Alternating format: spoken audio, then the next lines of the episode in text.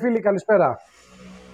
Είμαστε εδώ σε αυτό το εορταστικό, θα έλεγα, απεριτήφ, ε, για να συζητήσουμε όλα αυτά που έχουν συμβεί όλο αυτό το διάστημα της απουσίας μας ή μάλλον σε αυτή την παρένθεση, αυτή την πάυση που είχαμε ε, από τα κοινά, ε, ώστε να τοποθετηθούμε, να αναλύσουμε, να προβληματιστούμε αν θέλετε ε, μαζί με εσάς ε, και να καταθέσουμε τις ε, διαφωνίες μας, ε, τις γνώμες μας, τις απόψεις μας για διάφορα πράγματα που μας έχουν απασχολήσει.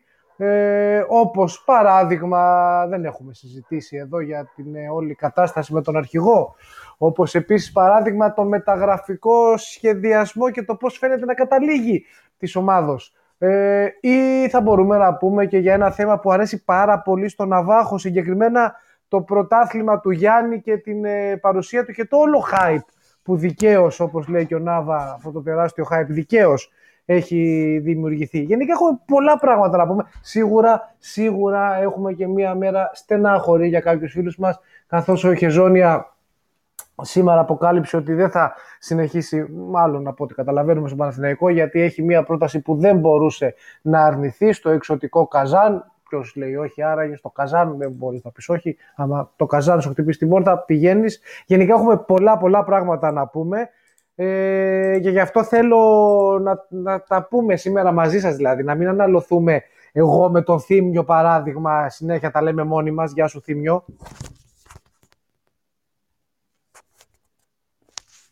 Το γεια σου Θήμιο είναι το σύνθημα για να μιλήσεις και εσύ.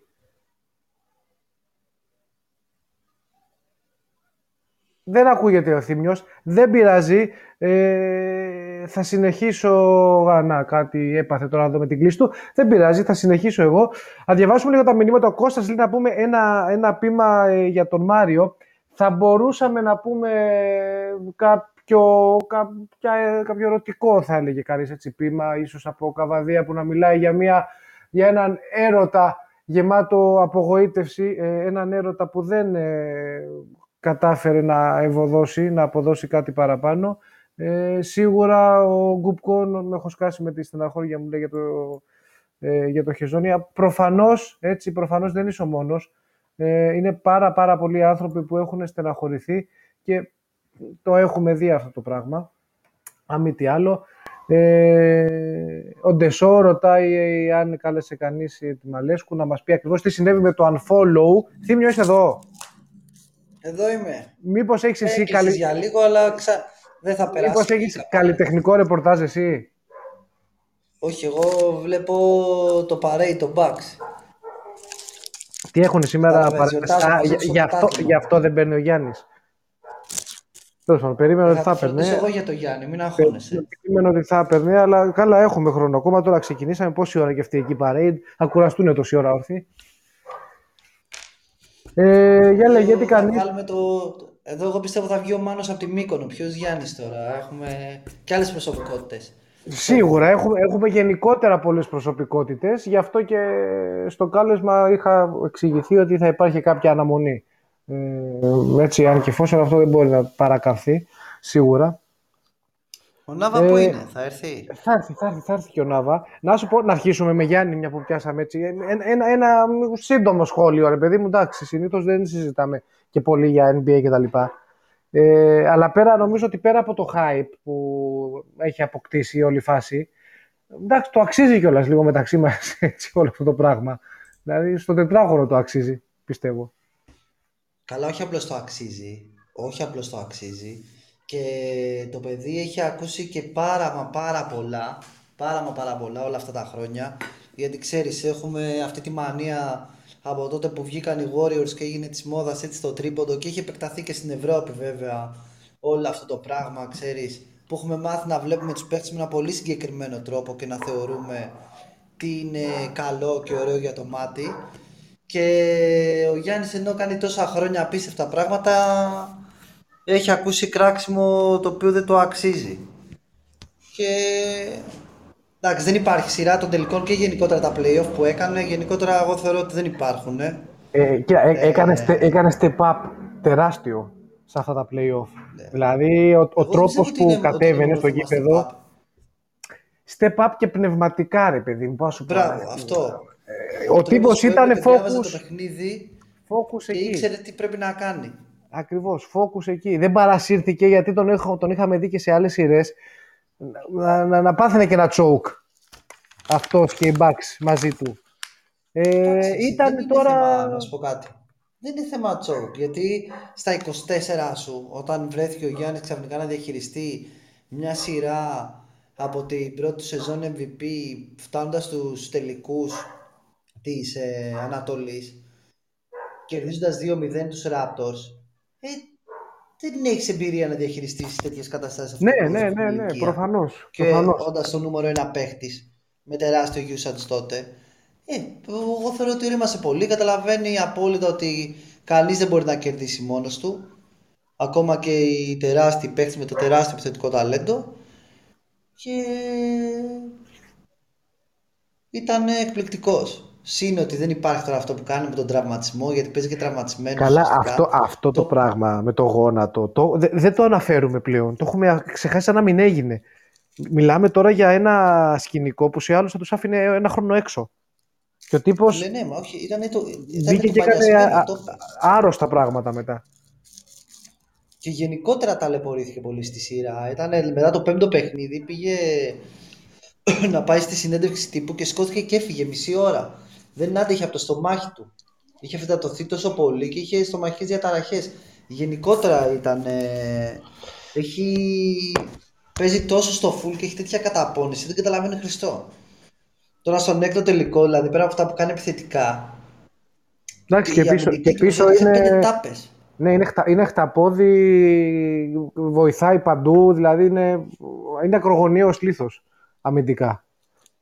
Κάτσε όμως γιατί μιλάμε αγωνιστικά χωρίς τον Νάβα και τώρα μπήκε και θα αρχίσει να μας κράζει. Νάβα, ε, ε, έκανα μια εισαγωγή πριν και είπα ότι ε, μέσα σε όλα που θα συζητήσουμε θα είναι και το αγαπημένο σου θέμα, ρε παιδί μου, ο τίτλος του Γιάννη. Ε, εντάξει, όλοι το ξέρουμε ότι έχεις ενθουσιαστεί με το, με το όλο σκηνικό και το, το όλο hype που έχει δημιουργηθεί, οπότε νομίζω Ξέρεις, είναι, είναι δίκαιο. Μα ε, πρόκειται, άλλο να... πρόκειται γενικά για έναν ενθουσιώδη τύπο και καθόλου γκρινιάρι. Όλοι το ξέρουμε αυτό. Καλησπέρα, παιδιά. Τι κάνετε; Καλησπέρα, Ναβά μου. Γεια σου, Θήμιο μου. Χαίρομαι που μιλάμε μετά από καιρό. Ναι, και εγώ πάρα πολύ. Λαδό θα τα πούμε και από κοντά. φαίνεται στη φωνή σου. Τι κάνετε; Καλά, μωρέ, καλά. Εδώ. Έχουμε ξεκινήσει να λέμε λίγο για, κάτι. Συγγνώμη, για Γιάννη κάτι. Προσέξατε Έλα. κάτι. Μπήκε ο Νάβα και άρχισαν να μπαίνουν ουρά από κάτω, λες και τον περιμένανε. Δεν μπήκαν οι ναβίτσες. ναι, ναι. Είμαι, πώς το λένε ρε, αυτόν ναι, τον, ε, στο NBA που τον κράζει όλος ο κόσμος, που λέει και για τον Λεμπρόν και για τον Γιάννη τώρα, έλεγε, πώς το λένε αυτόν, ναι. Όχι ο, ο Περκής. Αυτός, αυτός, που, που είναι, όλοι αυτοί είναι haters. Μπαίνουν για να κράξουν Καλά. αυτό που θα πω. Για το, για το Skip Bayless λες. Αυτό είναι ένα γραφικό που βγαίνει και λέει εκεί κράζει η Λεμπρόν, κράζει τους πάντες. Ναι, ναι. Αυτός που κέρδισε, κέρδισαν οι Bucks, ξέρω εγώ, και βγάζε tweet ε, και έκραζε το Γιάννη για να το κάνουν retweet. Α, αυτό που είπε, μια... ναι, αυτός δεν έγραψε μια ιδέα για τον ε, Durant, ότι άμα δεν πάταγε λέει τη γραμμή. Ναι, άμα, άμα δεν είχε πατήσει αυτό θα είχε γραφτεί Πολλοί τα έχουν πει, αλλά αυτός είναι ο πιο γραφικός από όλους. Ναι, έχει, έχει ένα, και αυτό το κομμωδινή μαλλί που okay, δεν μπορεί να τον πάρεις στα σοβαρά τώρα. Πολύ. Αυτόν, αυτόν τον κράζει live ο Barclay. Λέει, άμα τον πετύχω θα, θα τους σαπίσει στο ξύλο. Στην τηλεόραση live. Αυτό το δίδυμο Barclay Cycle είναι τρομερό το μεταξύ έτσι. Είναι for the ages. Τηλεοπτικά ρε παιδί μου. ναι, ναι, δεν υπάρχουν. Για πες τη γνώμη σου για τον Γιάννη Ρενάβα. Εγώ έχω πει τη γνώμη μου για τον Γιάννη, ρε παιδιά για μένα είναι, ε, με συγκινεί όλη η ιστορία του, η πορεία του από την αρχή, δεν το συζητάμε. Ε, όλα ε, μπασκετικά δεν μ' αρέσει. Εντάξει, δεν θα κάτσω να το παιχνίδι του, ούτε θα ενθουσιαστώ.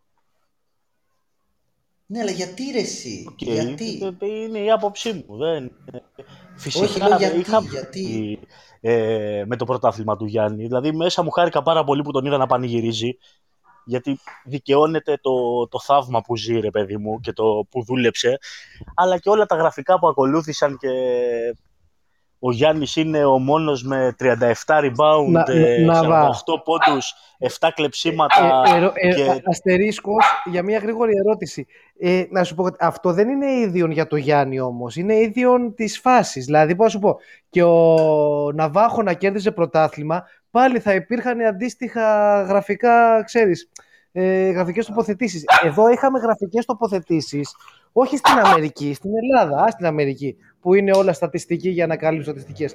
Στο Twitter, ρε παιδί μου, που είναι η βάση μας και τα βλέπουμε, τι γραφικότητες ακούγαμε για, για, τους, για τον Brooklyn, για, το, για τους Phoenix, για τον Paul. Δηλαδή δεν ακούγαμε για όλους γραφικότητες.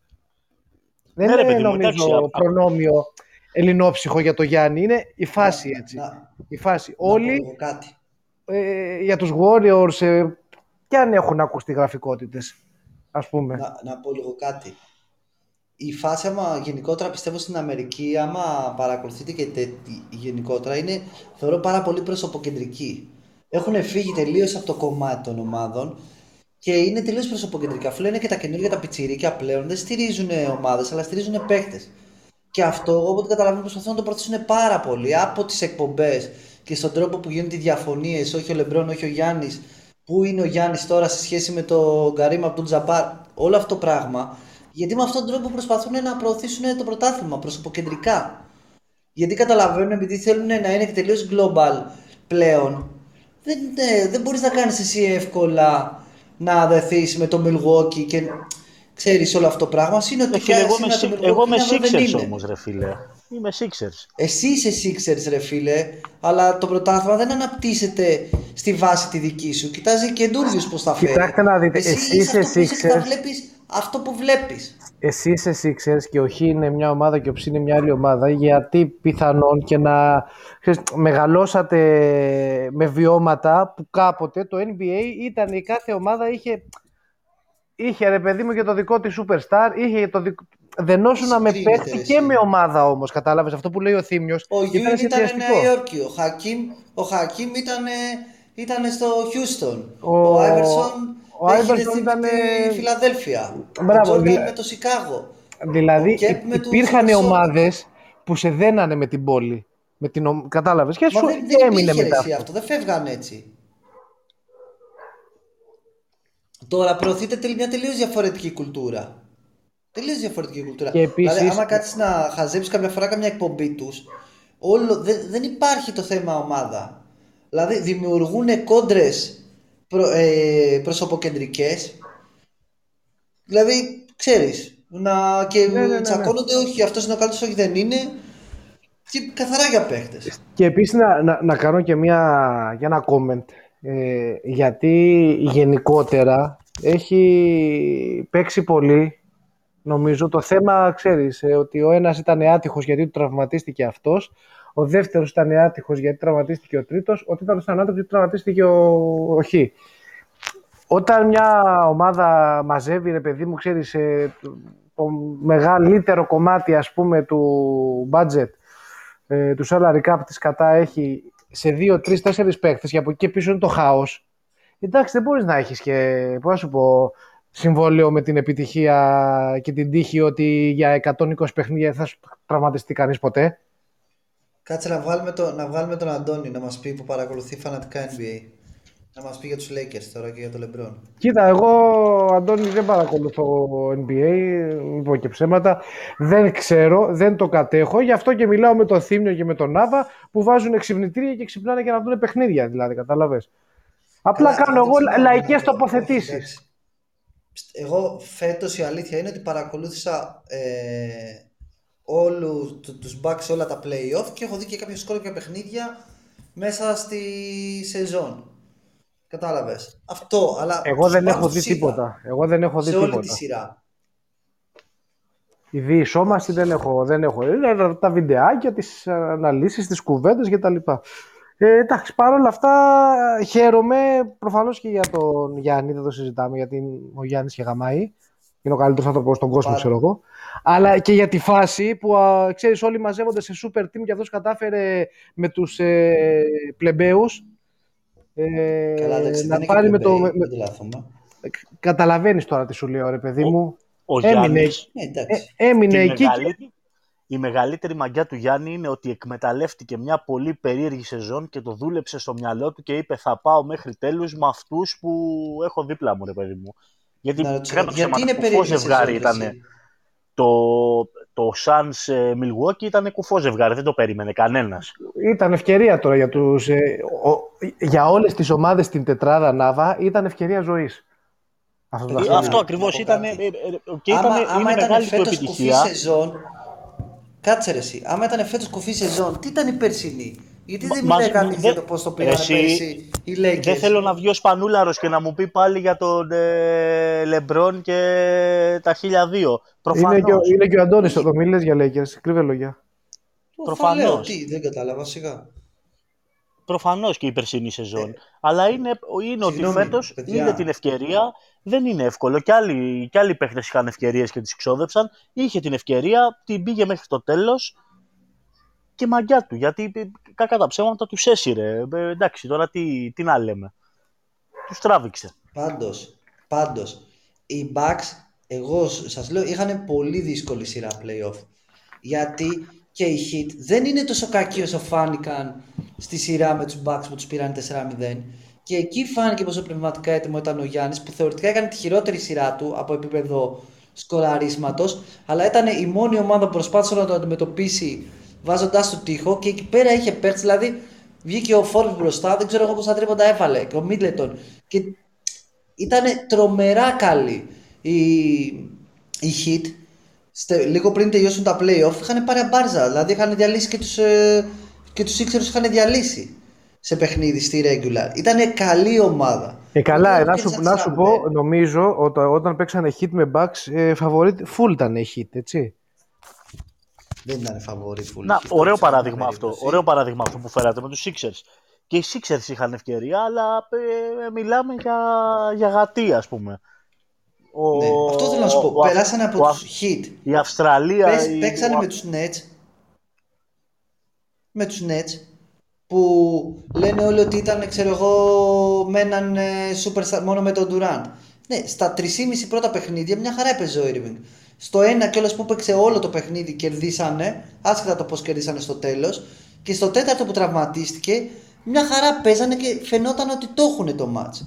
Και από τη στιγμή που τραυματίστηκε, που γίνανε άλλα τρία, ήταν στο, στο 2-2 που το πήρανε και μετά έγιναν άλλα τρία παιχνίδια, κανονικά και τα τρία ήταν το Bucks. Το πώς χάσανε το πέμπτο παιχνίδι και το τι όργια χρειάστηκε να κάνει ο Durant για να το πάρουν, ήταν 10 πόντους μπροστά στο τέταρτο δεκάλεπτο. Εγώ εκεί, σε αυτό το παιχνίδι, λέω πάει μαλάκι το χάσανε φέτος. Ήταν η ευκαιρία τους, ξέρω εγώ και τα λοιπά. Μόλις το χάσει το πέμπτο παιχνίδι. Και μετά που πήγαν και πήραν και τα δύο, εντάξει, θέλει, θέλει πολύ ρε παιδί μου. Θέλει πολύ, θέλει να έχεις πολύ πράγμα. Μετά με πάλι από. Η παίξουν σεζόν πάρα θα είναι πολλά, πρόκληση έτσι. για τον Γιάννη. Η Ναι, επόμενη ναι, ναι. σεζόν. Και δεν ξέρω τώρα, δεν έχω εικ- δε- εικόνα να μου πείτε εσείς ή και οι φίλοι εδώ που είναι μαζί μας μας έχουν λίγο το, το attitude εκεί. Α- αυτό το πράγμα υπάρχει περίπτωση λέτε να αποτελέσει πόλο έλξης και για κάποιον άλλον να πάει εκεί; Δεν μπορούν ρε εσύ. Δεν έχουν αυτή τη στιγμή οι Bucks έχουν τρία συμβόλαια το οποίο τους Ναι, βάζουν ο, τους, ε, ο, ο, τερματίσουν Λόπες το δεν, salary θα- cap. δεν μπορούν να διώξουν. Ο Λόπες έχει ψηλό συμβόλαιο νομίζω. Όχι, όχι. Ο Λόπες δεν έχει, είναι, είναι του χρόνου δεδομένος. Ο Λόπες. Ναι. Κατάλαβες, δηλαδή αυτή του χρόνου οι Bucks τε- ούτε πρόκειται να διώξουν τον Holiday, ας πούμε, να τον ανταλλάξουν. Ο Holiday που λένε, ας πούμε, γιατί όντως είχε στους τρεις από τους τελευταίους τελικούς είχε 4 στα 20 και στους δύο νομίζω. Σε όλα τα playoffs ήταν ο παίκτης που είχε το, περι- το μεγαλύτερο συμπλήν. Είχε συν 159. Δεν Εντάξει, υπάρχει ε, αυτό ε, που κάνεις στην ε, άμυνα. ε, Παιδιά, ο έκανε Holiday δουλειά. είναι- έκανε δουλειά. Καταπληκτικός Τι; αμυντικός στην μπάλα και, και τρομερά normal οργανωτής. Δηλαδή, playmaker, είναι κανονικό playmaker. Δεν ήταν τώρα... Πώς Δεν το είναι λέγανε Bledsoe, το... Δεν είναι το πράγμα. Ναι, αυτό. Bledsoe, ας πούμε. Όχι και, και έχουν κουμπώσει λίγο και σαν ε, mentality μέσα στην ομάδα, σαν ρόλος, ξέρεις, ε, πάω σου πω, έχει, δεν ξέρω τώρα στους, ε, στην Ορλεανή πώς ήταν, αν ήταν πολύ μπροστά, ε, αλλά εκεί ε, έχει αποδεχτεί λίγο το ρόλο ότι είμαι από πίσω και είμαι ο Μάτζαρης, ξέρω εγώ. Ποιους μάτζαρε, ρε; Ο Μπλέτσο 20 προσπάθειες παίρνει, ρε. Σε, ε, ο Μπλέτσο λέω. Ο Χόλντε παίρνει 20 προσπάθειες σε κάθε μάτσα, ρε. Ρε, αυτοί 20 οι shoot άνθρωποι. παίρνει. Καταλαβαίνεις λίγο πώς το λέω.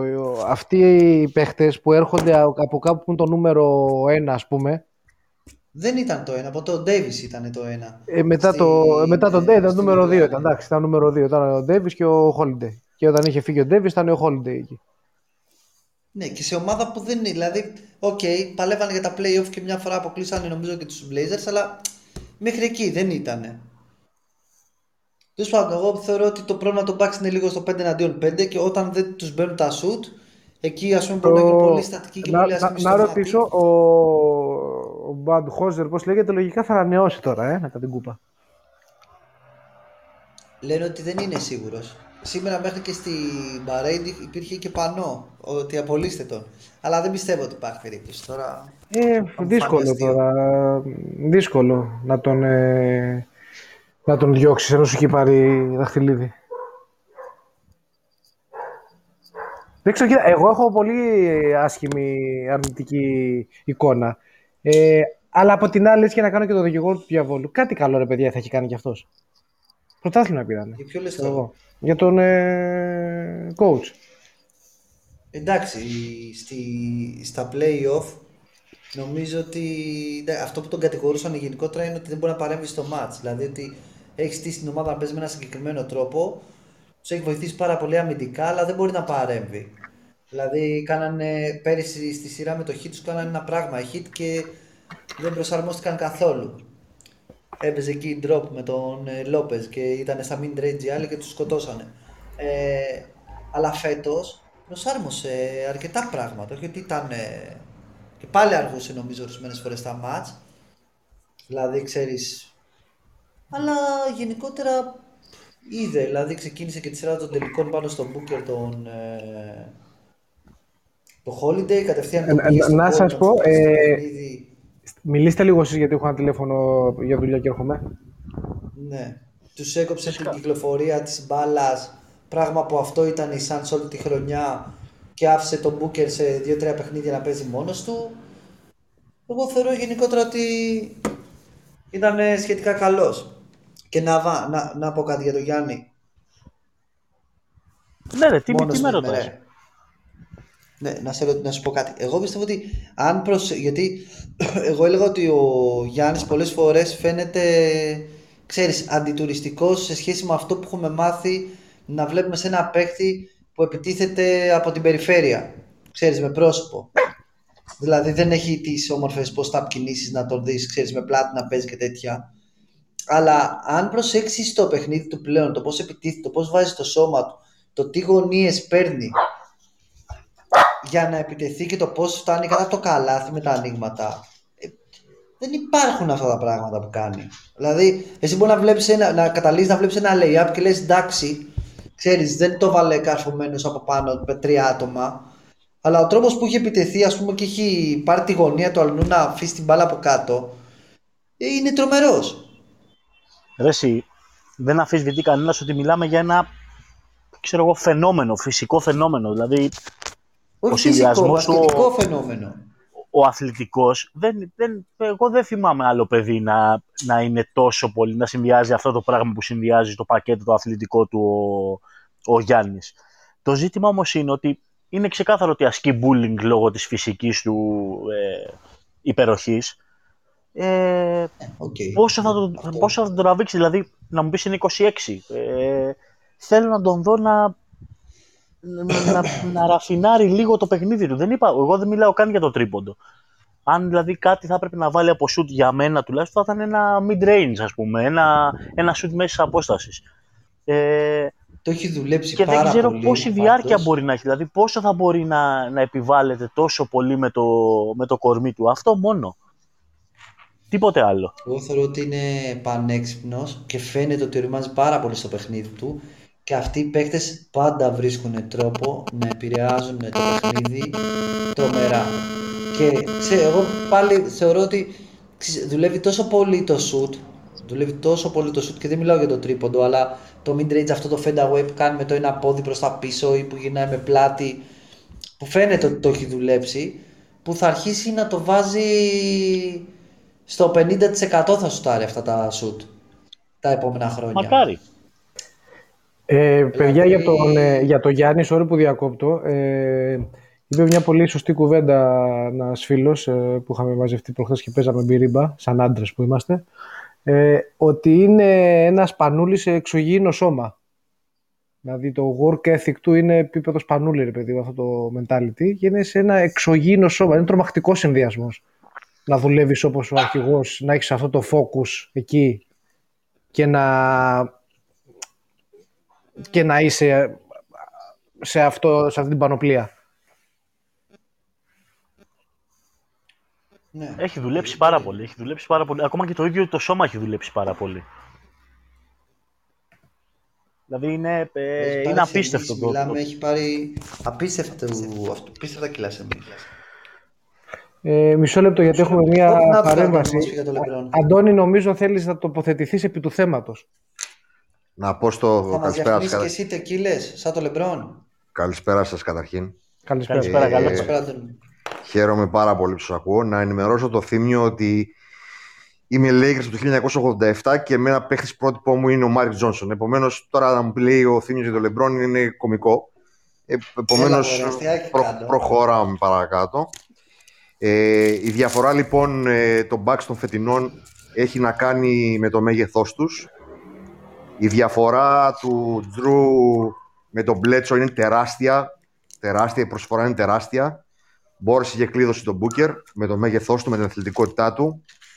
Τα σχήματα με Πόρτις, Γιάννη, Μίτλετον, Τάκερ και Τζρου είναι σχήματα Ε, εξωφρενικά. Αντωνή, ήταν και, Ναι. ήτανε και μεγάλα, μεγάλη κίνηση Μάτο Πόρτης και ο Τάκερ, ε.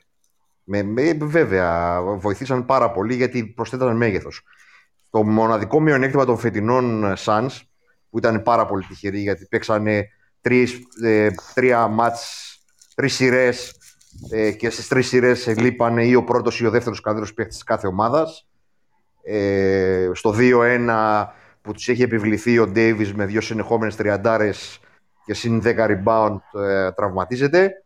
Ε, κάναν το λάθος οι Lakers που δεν κάναν οι Bucks ε, στον ίδιο τραυματισμό να τον βάλουν να παίξει το επόμενο παιχνίδι ενώ έπρεπε να μείνει δύο παιχνίδια off όπως κάνανε με τον Γιάννη.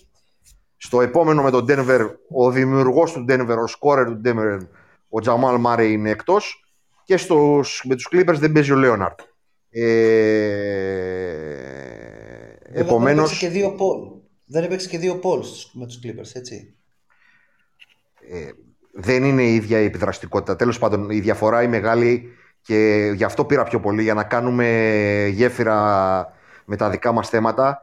Η διαφορά είναι μεγάλη και εκεί που είχαν το μειονέκτημα οι Suns ήταν στην, στο να, στα, να σταματήσουν τους παίχτες που είχαν εύκολη πρόσβαση στο καλάθι. Εκεί ήταν το πρόβλημά τους με τους Lakers που ήταν η σειρά στο 2-1.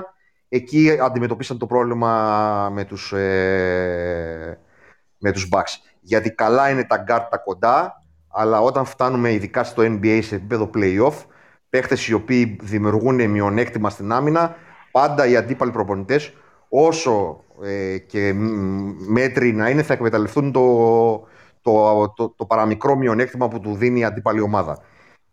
η διαφοροποίηση του Μπούντελ Χόζερ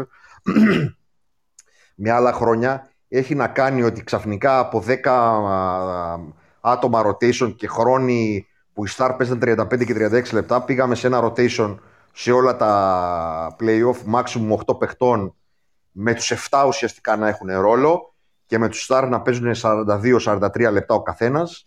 Ε, συν το ότι όλη τη χρονιά προετοίμαζαν τον Μπρουκ Λόπες να σταματήσει αυτό το αστιάκι με τα τρίποντα και να παίξει, να έχει παρουσία μέσα στο ζωγραφιστό, πράγμα που τα προηγούμενα δύο χρόνια δεν ε, γινόταν. Ε, β- ε, βλέπουμε ότι γίνεται στο NBA μία ανάλυση πώς ξαναψηλώνει η λίγα, ε, πόσο μεγάλο ρόλο παίζουν τα ψηλά guard, πόσο μεγάλο ρόλο παίζουν οι ψηλοί forward και μπορεί τα πεντάρια πια να είναι διαφορετικά, αλλά ξαναπάμε ε, στο κομμάτι του μεγέθους, της αθλητικότητας, ε, διότι για να κερδίσεις με τον άλλο τρόπο πρέπει να έχεις να είναι ο, ο Κάρι και ο, και και ο Τόμσον, δηλαδή δύο παίχτες elite shooter που και αυτοί ουσιαστικά μόνοι τους ένα πρωτάθλημα πήρανε. Αν δεν πήγαινε ο Ντουράντ, δεν θα παίρναν άλλο πρωτάθλημα. Επομένως, πάμε στο, στο κομμάτι που μας ενδιαφέρει. Βλέπουμε μια παγκόσμια τάση να αυξάνεται το μέγεθος ε, από το guard μέχρι το τεσάρι. Ε, πεντάρια μπορεί να είναι διαφορετικών ειδών, δεν έχει καμία σημασία. Αλλά συζητάμε για, μια, για πεντάδες ε, που μπορούν να κάνουν πάρα πολλά πράγματα, να είναι two-way, ε, να μην έχουν μειονέκτημα κατά κύριο λόγο αμυντικό ε, και να ε, προσδίδουν πίεση στο στεφάνι που λένε και στην Αμερική, δηλαδή από το mid-range και μέσα να είναι αρκετά επιθετικοί ε, στο μπάσκετ το οποίο παίζουν. Και πάμε στα δικά μας. Ε, ήταν, ακούσαμε το καταπληκτικό, ένα ακόμα καταπληκτικό podcast που κάνανε τα παιδιά. Ε, με τη, ε, ε είδαμε Δεν σε ακούμε τώρα καλά, κάνει λίγες διακοπές. Και, ε, και εμείς συζητάμε βέβαια για να προσθέσουμε ένα ακόμα Τώρα καλύτερα; Κα, κάνει λίγο διακοπές, κάνει λίγο διακοπές για ξεκίνα πάλι. Γιατί λοιπόν, ε, έχεις ε, ε, πάει σε, ωραίο, σε, σε, ωραίο θέμα και έχεις κάνει σωστά τη γέφυρα για να ξεκινήσουμε τα δικά μας. Ακριβώς. Λοιπόν, έλεγα λοιπόν ότι ακούσαμε το καταπληκτικό podcast, ένα ακόμα καταπληκτικό podcast των παιδιών, που μας κάνανε μια πλήρη παρουσίαση αυτά που να τα βρείτε, μόνο στο Red Point Cut. Ε, Έλα, σταμάτα τώρα, σταμάτα. Λοιπόν, εντάξει, εσύ τώρα έτσι, εδώ κάνει τη, τη δουλειά του σερβιτόρου. Τέλος πάντων, λοιπόν. Γιατί δεν, δεν κατάλαβα. άσχημο είναι να κάνεις ε, τέτοιο. Είναι όχι, ο συνδετικός κρίκος μεταξύ του πελάτη και του σεφ. Έτσι, έτσι. Ε, κάνανε λοιπόν μια, το Μανόλο με τον ε, Ναβάχο μια καταπληκτική παρουσίαση της ε, νέας Ευρωλίγκας ε, στην οποία θα συμμετέχουμε και εμείς για άλλη μια χρονιά και μας παρουσιάσανε τα ρόστερ, τα, τα σημαντικότερα ρόστερ τέλος πάντων, αφήσαν κάτι λίγες ομάδες γιατί είχαμε πλησιάσει τις τρεις ώρες ε, που το κοινό χαρακτηριστικό σχεδόν όλων των ε, ρόστερ που παρουσιαστήκανε είναι της αθλητικότητας και του μεγέθους. Ε, έχω γίνει από πέρσι κουραστικός να το φωνάζω αυτό το πράγμα ότι ειδικά στα δικά μας λεφτά, στα δικά μας budget ε, δεν γίνεται αλλιώς. Ε, κάναμε δύο προστίκες στα guard που αυξήσαν το μέγεθος των, ε, το walk-up που είναι η μοναδική κίνηση γιατί κάποιοι μου παρουσιάζουν δύο τις κινήσεις. Είναι η μοναδική κίνηση πραγματικά κίνηση από το πάνω ράφι ε, προσθέσαμε και τον Λούτζι ο οποίος μπορεί να προσφέρει κάποια λεπτά με το μέγεθός του. Και από εκεί πέρα κάναμε μια δεύτερη κίνηση μεσαίου γραφιού ε, που πρέπει να μπει σε, σε ρόλο για να προσφέρει που είναι του φαλ και έχουμε μείνει στην αναμονή τι θα κάνουμε ε, στις επόμενες κινήσεις. Κοίτα, νομίζω, να... νομίζω, σε τώρα που σε διακόπτω, έτσι για να το προωθήσω λίγο το θέμα, ότι ε, το ότι αφήσαμε τον ΒΧ ελεύθερο είναι ιονός, είναι προήμιο ε, ότι θα πάρουμε παίχτη στο 3. Τώρα, επειδή ξένοι είναι λίγο συγκεκριμένοι, δύο πράγματα βλέπω εγώ να συμβαίνουν. Είτε να πάρουμε τον Ντόρσεϊ, που προφανώς τον θέλουμε γιατί τον περιμένουμε στο 2, και να πάρουμε και ένα παιδί στο 3 ξένο μεν φτηνό δε. Είτε άμα δεν μας κάτσει ο Ντόρσεϊ, μήπως χτυπήσουμε την πόρτα του Ρογκαβόπουλου που έχει μια προοπτική για ένα ενδιαφέρον και πάρουμε κάτι πιο εξωτικό στο, στο 2. Κάπως έτσι το βλέπω. Ε, ε, ε, πώς το λένε, ελπίζω ότι αυτό που λες μπορεί να, να γίνει, αν και δεν είμαστε, δεν είμαι ιδιαίτερα αισιόδοξος. Δεν ξέρω τι ακριβώς ε, σκέφτονται. Θεωρώ ε... δεδομένο, πραγματικά το έχω πει και με τα παιδιά που τα λέμε, δηλαδή θεωρώ δεδομένο ότι θα πάρουμε δύο παίχτες εκεί. Αφού έφυγε και ο Χαραλαμπόπουλος και δεν θα έχουμε τώρα να του δώσουμε άλλη μια ευκαιρία να δούμε, να κάνουμε, να, να ράνουμε, θεωρώ δεδομένο ότι θα πάρουμε δύο παίχτες. Δεν, δεν βγαίνει. Εδώ καλά-καλά πέρσι δεν έβγαινε πολύ ο λόγος. Ειδικά σε, αυτή τη θέση. Ε, δεν βγαίνει. Μακάρι, μακάρι τα ρεπορτάζ δεν λένε αυτό. Μακάρι να, να, να εμείς όλοι που ελπίζουμε αυτό που λες, γιατί αυτό ελπίζουμε, να μην κρυβόμαστε για να είμαστε ανταγωνιστικοί δεν ε, βγαίνει με μία κίνηση. Πρέπει να γίνουν δύο κινήσεις και κανονικά πρέπει να γίνουν δύο ποιοτικές κινήσεις. Εντάξει, Όχι. δύο, δύο ποιοτικές δεν θα γίνουν. Θα είναι μια ποιοτική ένα γέμισμα. Εγώ προσωπικά, αν ρωτάς εμένα, θα προτιμούσα να ρισκάρω με τον Γκάρτ και να πάρω τρία ρωτεσάρι. Εγώ προσωπικά σαν Αντώνης θα έβαζα, θα έδινα τα λεφτά μου εκεί και Κοίταξε να δεις, Ας- σε κα- ας το καταλαβαίνω έδινα- αυτό που λες. ας έδινα ευκαιρίες στον Κάρτερ που λέει ο λόγος. Ναι, το καταλαβαίνω αυτό που λες, ε, αλλά νομίζω ότι πλέον με το στραπάτσο με τον Αρετοκούμπο, γιατί Άλλο περί αυτό στραπάτσου εντυπωσιακό. πρόκειται, είναι Άλλο άλλο, εντυπωσιακό τέλος πάντων, αυτό. Ε, κλείδωσε στο ρόστερ ο Λευγές και αφού κλείδωσε στο ρόστερ ο Λευγές, δεν θα πάρουμε παίχτη που να πατάει στο 4. Στο 4 θα πάμε με την περσινή η- τριάδα, Σάσα, Πρίντεζη, Λευγέ ε, και νομίζω ότι θα πάρουμε κάτι που να έχει μέγεθος ισμένα αλλά να είναι ένα, ένα 3D δηλαδή στο 3. Εκεί νομίζω θα κινηθεί. Εκτός είναι ο Ρογκαβόπουλος. Εκτός Ναι. είναι ο Ρογκαβόπουλος. Τέλο πάντων, ο Ρογκαβόπουλος είναι ένα παιδί, εγώ θα το κοίταζα έτσι κι αλλιώς. Δηλαδή, ασχέτως το τι θα κάνουν με τις άλλες κινήσεις, θα τον είχα κλείσει ήδη. Ε, Όπως επίσης και το, τον Μποστάκη του Αντιγούμπο, όχι γιατί ήταν κάτι το φοβερό παιχτικά, αλλά γιατί σου έδινε. Μια προοπτική δυνατό. ρε παιδί μου, εντάξει, έχεις μια προοπτική να πεις ότι κάτι θα Αυτό χτίσω. είναι το ένα και το δεύτερο σου έδινε τη δυνατότητα να μεταλλάξεις μετά το ρόστερ με, με πραγματικά έναν καλό παίχτη που να πατάει και στο 3 και στο 4 και να μην κράταγε στο λιβιό. Τέλος πάντων, Ναι, τώρα αυτό ναι. δεν, είναι- δεν έγινε. Ε, πάμε παρακάτω.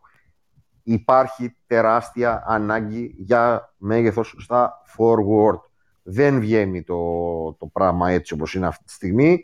Από τη στιγμή μάλιστα που προέρχεται και από τραυματισμό ο Παπανικολάου. Ε, Παρένθεση που δεν ξέρω τώρα πώς το έχει ο κόσμος στο μυαλό του, γιατί οκ, ακούγονται, ε, γενικά έχουν ακουστεί έτσι αισιόδοξα σενάρια. Ε, νομίζω ότι ο Παπανικολάου θα αργήσει να είναι σε καλή κατάσταση. Αυτό, αυτό είναι η λογική. Αυτό είναι το λογικό που λες. Δεν μπορούμε να το ξέρουμε. Και δεν ξέρεις, είμαστε άμα, γιατροί. άμα βλέπεις άνθρωπο που γενικότερα είναι ξυρισμένος, ξυρίζεται γενικότερα. Άμα βλέπεις άνθρωπο που καλοκαιριάτικα έχει αφήσει μουσια, είναι για να κρύψει τα προγούλια. Δεν αλλάζει το στυλ του. Εγώ γι' αυτό αφήνω χρόνια μου, γι' αυτό τον λόγο. δεν είναι, είναι, είναι κόλπο, κόλπο, κόλπο, όπως το λένε. Καλά, πια μετά την καραντίνα δεν κρύβεται από ρογούλια, ούτε με το μουσι, αλλά λέμε τώρα ότι αυτό είναι κόλπο παλιό χοντρό, το χοντρόν. Δεν είναι, δεν είναι, δεν είναι τωρινό κόλπο. Τέλος πάντων, ε, νομίζω ότι αν αυτό βλέποντας και την παγκόσμια τάση, νομίζω ότι πρέπει να ξυπνήσουμε και να προχωρήσουμε σε αυτό. Και ένα τελευταίο να πω ότι είναι πάρα πολύ σημαντικό πριν τα μάτς, ε, τα ποδοσφαιρικά, να μιλάει για το προσεχές μάτς ο Κριστιαν Καρεμπέ στην τηλεόραση και είναι θλιβερό να μιλάει ο κύριος Τίποτας στον Πασχετικό Ολυμπιακό. Ε, αν δεν αλλάξει το οργανόγραμμα, ε, δύσκολα ακόμα και το, το Θεό τον ίδιο να φέρουμε σαν παίχτη θα αλλάξουν πολύ σημαντικά τα πράγματα. Ε, αυτό είναι το μεγάλο μου παράπονο εμένα. Ε, πρέπει το, το οργανόγραμμα να αλλάξει. Δεν βγαίνει με το υπάρχον στελεχειακό δυναμικό. Δεν μπορεί να πάει παραπάνω. Δηλαδή δεν μπορεί να πάει παρακάτω το σύστημα. Δηλαδή δεν, δεν γίνεται αυτό το πράγμα. Δεν ξέρω, φίλε. Δεν- Εγώ, φε- δεν- εγώ δεν- σήμερα διάβασα ότι ο Λεπενιώτης πήγε και τους έκανε όπα μέσα. Το ναι, έκανε, το, το έκανε Σικάγο στο, στο Μεσέκι. Μάλιστα. Μάλιστα. Καλά, εντάξει, τώρα αυτά τα πρωτοσέλιδα είναι για να γελάνε οι κατσαρίδες. Οι ζαλισμένες, αυτές που έχεις ρίξει το φάρμακο γύρω-γύρω και ζαλίζονται και, και γυρίζουν ανάσκελα. Ε, αυτές οι κατσαρίδες γελάνε έτσι και, και εμείς που διαβάζουμε αυτά τα πρωτοσέλιδα. Εντάξει, το να θες να βγάλεις ένα στέλεχος, ρε παιδί μου, είναι κατανοητό. Αυτά τα πρωτοσέλιδα δεν βοηθάνε και τον ίδιο τον άνθρωπο. Είναι κρίμα δηλαδή. Τον, τον εκθέτουν. Δεν είναι τώρα. πώς το λένε, δεν είναι. Αυτό το πράγμα πρέπει να, πρέπει να αλλάξει γιατί γενικά οι οργανισμοί πρέπει να εξελίσσονται. Και όταν δεν εξελίσσονται οι οργανισμοί και μένουν τα νερά στάσιμα, αρχίζουν τα νερά και μυρίζουν. Και αυτό το έχουμε πάθει εμείς και το έχουμε βιώσει πάρα πολύ έντονα ε, τα τελευταία χρόνια. Ε, περιμένοντας να δούμε και τις αποφάσεις για την ε, Α1. Ε, περιμένοντας να βγει κάποιος να μιλήσει μετά από χρόνια να μας εξηγήσει το πλάνο. Λέω εγώ τώρα με το μυαλό μου. Ε, αυτά σε μια, σαν μια γενική εικόνα. Ε, καλά το ξεκίνησες, έχεις δώσει πολύ τροφή για κουβέντα. Είμαι σίγουρος ότι θα πάρει αρκετές πάσες και ο Νάβα από αυτά που είπες και ο Θήμιος. Στην Άξο είμαι, όπως το λένε, για δουλειά. Μια χαρά σε βρίσκω. Ε, χτες ήμουνα στην Πάρο. Είμαστε σε το δρόμο συνεχώς. Στη Μύκονο να προσέχεις να μην πηγαίνεις γιατί εκεί κυκλοφορούν διάφοροι. ε, στη Μύκονο θα σου, πω, θα σου πω τι γίνεται. Καταρχήν πλέον πάω μόνο αυθημερών γιατί δεν νο, νομίζω ότι το δωμάτιο που θα σου δίνουν πρέπει να το αγοράσεις. Λοιπόν, ε, ε, και πάω με το πρωινό καράβι και γυρίζω με το μεσημεριανό. Διότι τον Ιούνιο γνώρισα από κοντά έναν περίεργο τύπο που έλεγε διάφορα περίεργα ε, και θα αποφύγω τουλάχιστον μέχρι το Σεπτέμβριο να τον ξαναδώ. Έτσι. Γιατί ε, καταρχήν είναι, ε, πώς το λένε, κάνει παρέα με περίεργους σε, περίεργα, σε περίεργα μέρη. Επομένως τώρα δεν είναι για πολύ στενή επαφή, πρέπει να προσέχουμε γενικότερα. Στενές επαφές με, με τρεις τύπους δηλαδή. Να ε, ναι, γιατί είμαστε και 43 χρόνων, τώρα δεν είναι. Τώρα. Αυτός, αυτός το παίζει τζόβενο, δεν είναι. είναι... Έχει σωματάρα και τέτοια πράγματα, δεν είναι. Τώρα αυτός είναι εκεί καβοτά, είναι, είναι, είναι. είναι. Αφημερών, αφήνων. Πάμε, κάνουμε τη δουλειά μας, βλέπουμε τα μαγαζιά μας και γυρίσουμε. Γιατί είναι δύσκολες οι εποχές. Δεν είναι για, για να παίζεις με αυτά τα πράγματα. Άσε με την πατήσεις. Άσε με την πατήσεις όπως ο Magic. Ναι, έτσι ακριβώς. Έτσι ακριβώς. Δεν ξέρεις, ποτέ δεν ξέρεις. Αυτά σε γενικές γραμμές, παιδιά. Ήθελα πιο πολύ να κάνω το, τη γέφυρα μεταξύ. Καλά έκανες, καλά έκανες. Το πώς το πώς, δηλαδή επιβλήθηκαν. Εντάξει, καλά αυτά που γράψαμε, όλα τα μαγικά που έκανε ο Γιάννης και δεν ήταν super team, δεν τα έχουμε ξαναδεί. Εντάξει, αυτά τώρα είναι τα ελληνικά, τα κλασικά πράγματα, τα οποία ένα πράγμα θέλουμε να το κάνουμε. Ήταν dominant. Την παρουσία του μπορώ να την κρίνω μόνο με dominant πεντάρια. Εγώ το Γιάννη έτσι τον κρίνω πλέον είναι τόσο dominant παρουσία έχω να δω από το Σακίλ και το Χακίμ. Ε, δεν είναι ο Γιάννης forward, είναι ψηλός ψηλός. Πρέπει να το καταλάβει και ο ίδιος. Έτσι ήρθαν τα νούμερα. Ε, εντάξει, η position του είναι εκπληκτική. Ε, είναι μια δεκάδα παιχτών που έχουν κάνει από 13 συν 30 game, αλλά αυτό έγινε, πώς το λένε, όντας ψηλός ψηλός. Αυτό που είναι στην πραγματικότητα δηλαδή. Και βέβαια με πάρα πολύ καλή παρουσία των τριγύρων του. Δεν, δεν υπάρχουν πλέον μεσίες. Κανείς παίχτης δεν μπορεί να παίξει μόνος του. Και κάποια πράγματα δεν είναι μόνο το σκοράσμα. Είπαμε, το παρκέ έχει δύο πλευρές. Αυτά, παιδιά, σας ευχαριστώ πάρα πολύ. Να είσαι καλά, Να είσαι καλά. Καλή συνέχεια. Θα, θα τα ξαναπούμε. Θα σας ακούσω. Γεια, σου, Γεια σου, Νάβα μου. Γεια σου, αγόρι μου. Γεια σου. Γεια σου. Λοιπόν, ε, για πείτε λίγο έτσι, εσύ Νάβα και Θήμιο, για τα, για τα δικά μας τώρα, μια που έκανε και ο Αντώνης ε, τη σύνδεση, έκανε και την τοποθέτησή του, ας ξεδιπλώσουμε κι εμείς τις σκέψεις μας. Πώς βλέπετε το ρόστερ να διαμορφώνεται και πώς κρίνουμε και όλο αυτό το πράγμα με τον Αντετοκούμπο και τον Λάιτι, που ήταν δύο παίχτες που τους θέλαμε και τους είχαμε συμφωνήσει, ας πούμε. Δεν ξέρω, έχω μπερδευτεί λίγο. Που, που δεν έχει μιλήσει. Εντάξει, ε, εντάξει είναι προφανώς ότι, πλε, είναι προφανώς ότι πλέον ο Ολυμπιακός εντάξει, δεν είναι προορισμός που κι ο άλλος εύκολα θα έρθει για να κάνει το παραπάνω βήμα στην καριέρα του. Ε, εντάξει, τώρα για το Γκώστα τον Αντοκούμπο φαντάζομαι ότι δεν ξέρω, ίσως έπαιξε ρόλο και ότι ξέρεις η Βιλερμπάν, είναι ο Πάρκερ εκεί πέρα, μπορεί να βρει χρόνο από εκεί, γιατί σίγουρα το όνειρό του είναι να παίξει στο NBA και όχι να κάνει καριέρα στην Ευρωλίγκα, και αν μπορεί ή όχι. Τώρα το δικό μας ρόστερ νομίζω ότι εντάξει, τελευταία μεταγραφή νομίζω θα κρίνει, θα κρίνει πολλά. Μία θα είναι λες θυμίωση. Δηλαδή δεν θα πάρουμε στο τρία παίχτη. Αδειάζουμε παραπάνω μία θέση που έχουμε ανάγκη και δεν θα πάρουμε έξτρα παίχτη εκεί καθόλου. Τι, συγγνώμη, αδειάσαμε τι, επειδή αδειάσαμε το Χαλαμπόπουλο.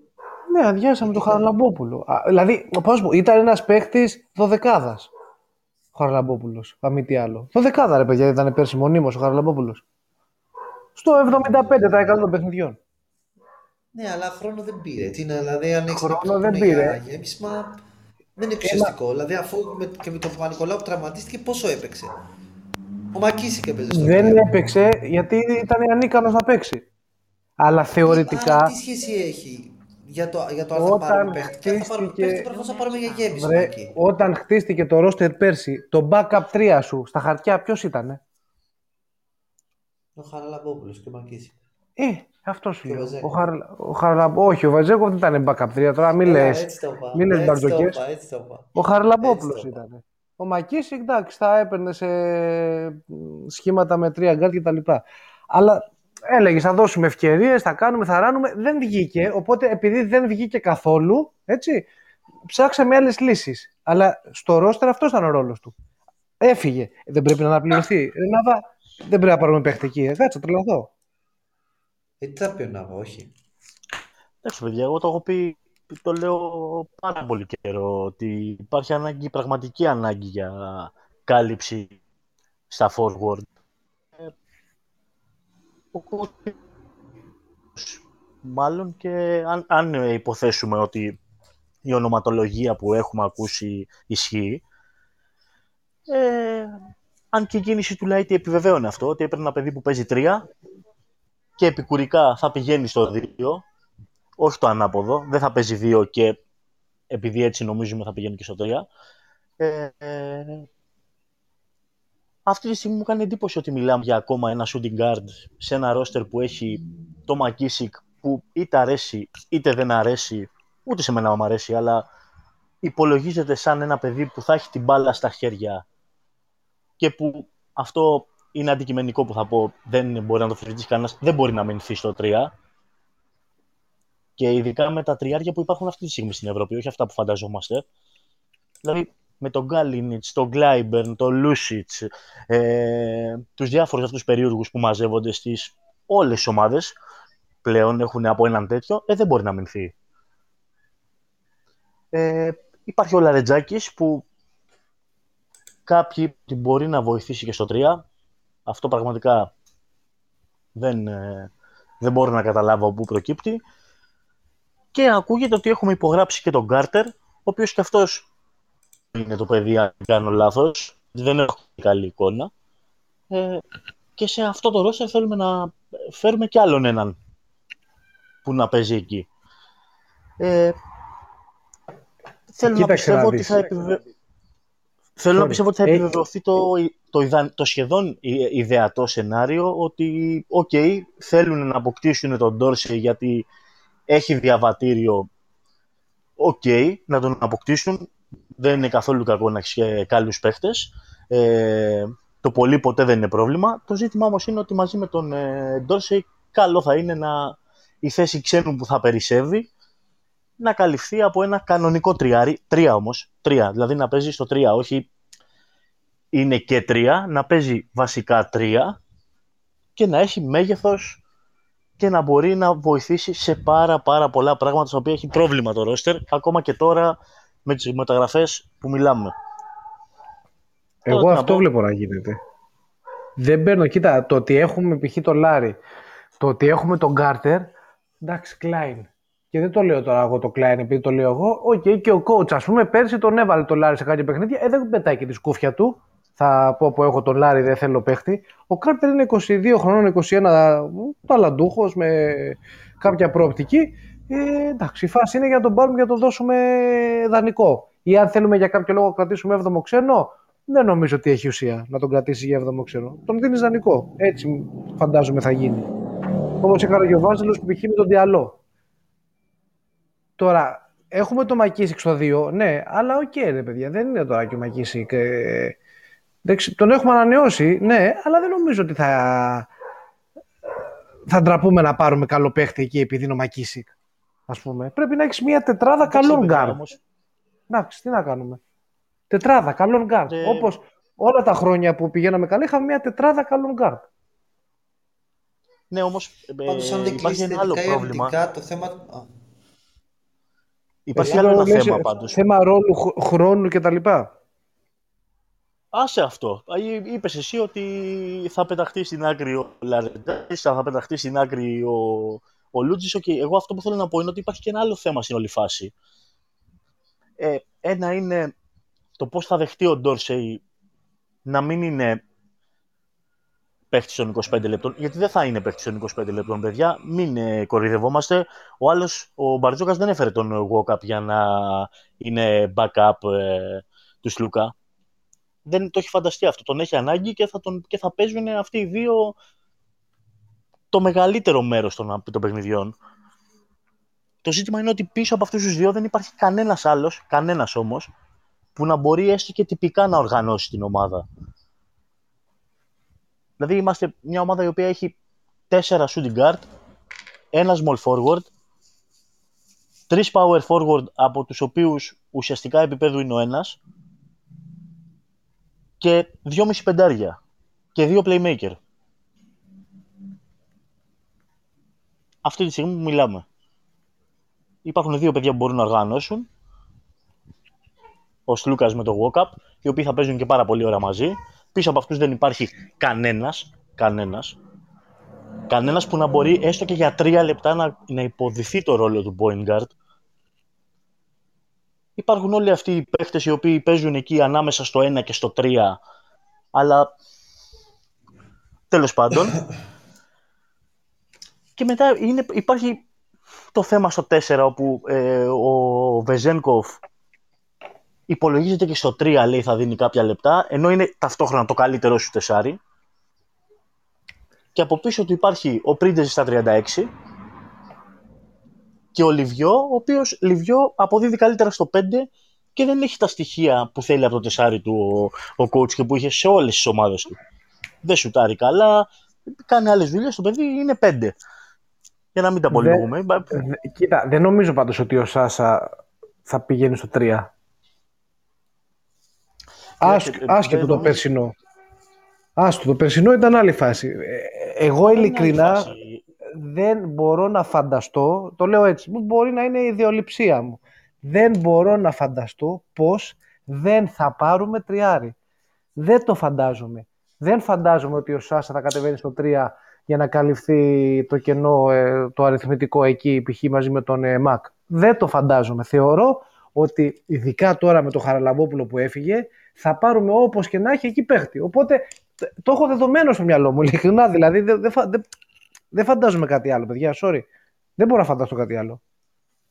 Θα πάρουμε ένα παίχτη στο 2, ένα παίχτη στο 3 και έναν Έλληνα καβαδά στο 5. Αυτά θα πάρουμε.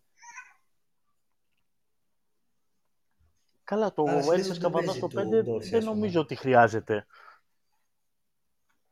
Γιατί δεν χρειάζεται, χρειάζεται.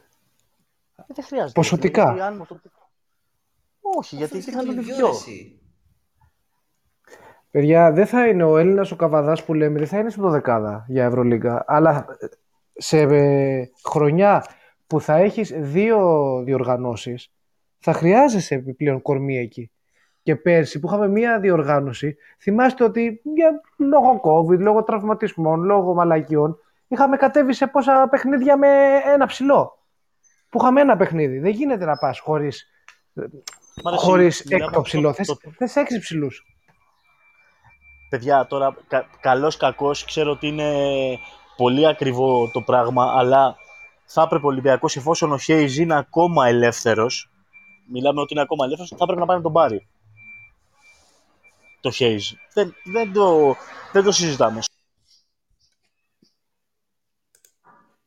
Εντάξει, προφανώς ο Χέρις θα ήταν μια πάρα πολύ καλή λύση, αλλά εντάξει, επίσης προφανώς δεν είναι κάτι που κινούμαστε ρεαλιστικά. Οπότε δεν έχω μπει σε διαδικασία να πάρει ένα κορμί εκεί στο 3 και να πατάει και στο 4 για να είναι το, το 5 σου, τρίτο πεντάρι μετά ο Λευγές.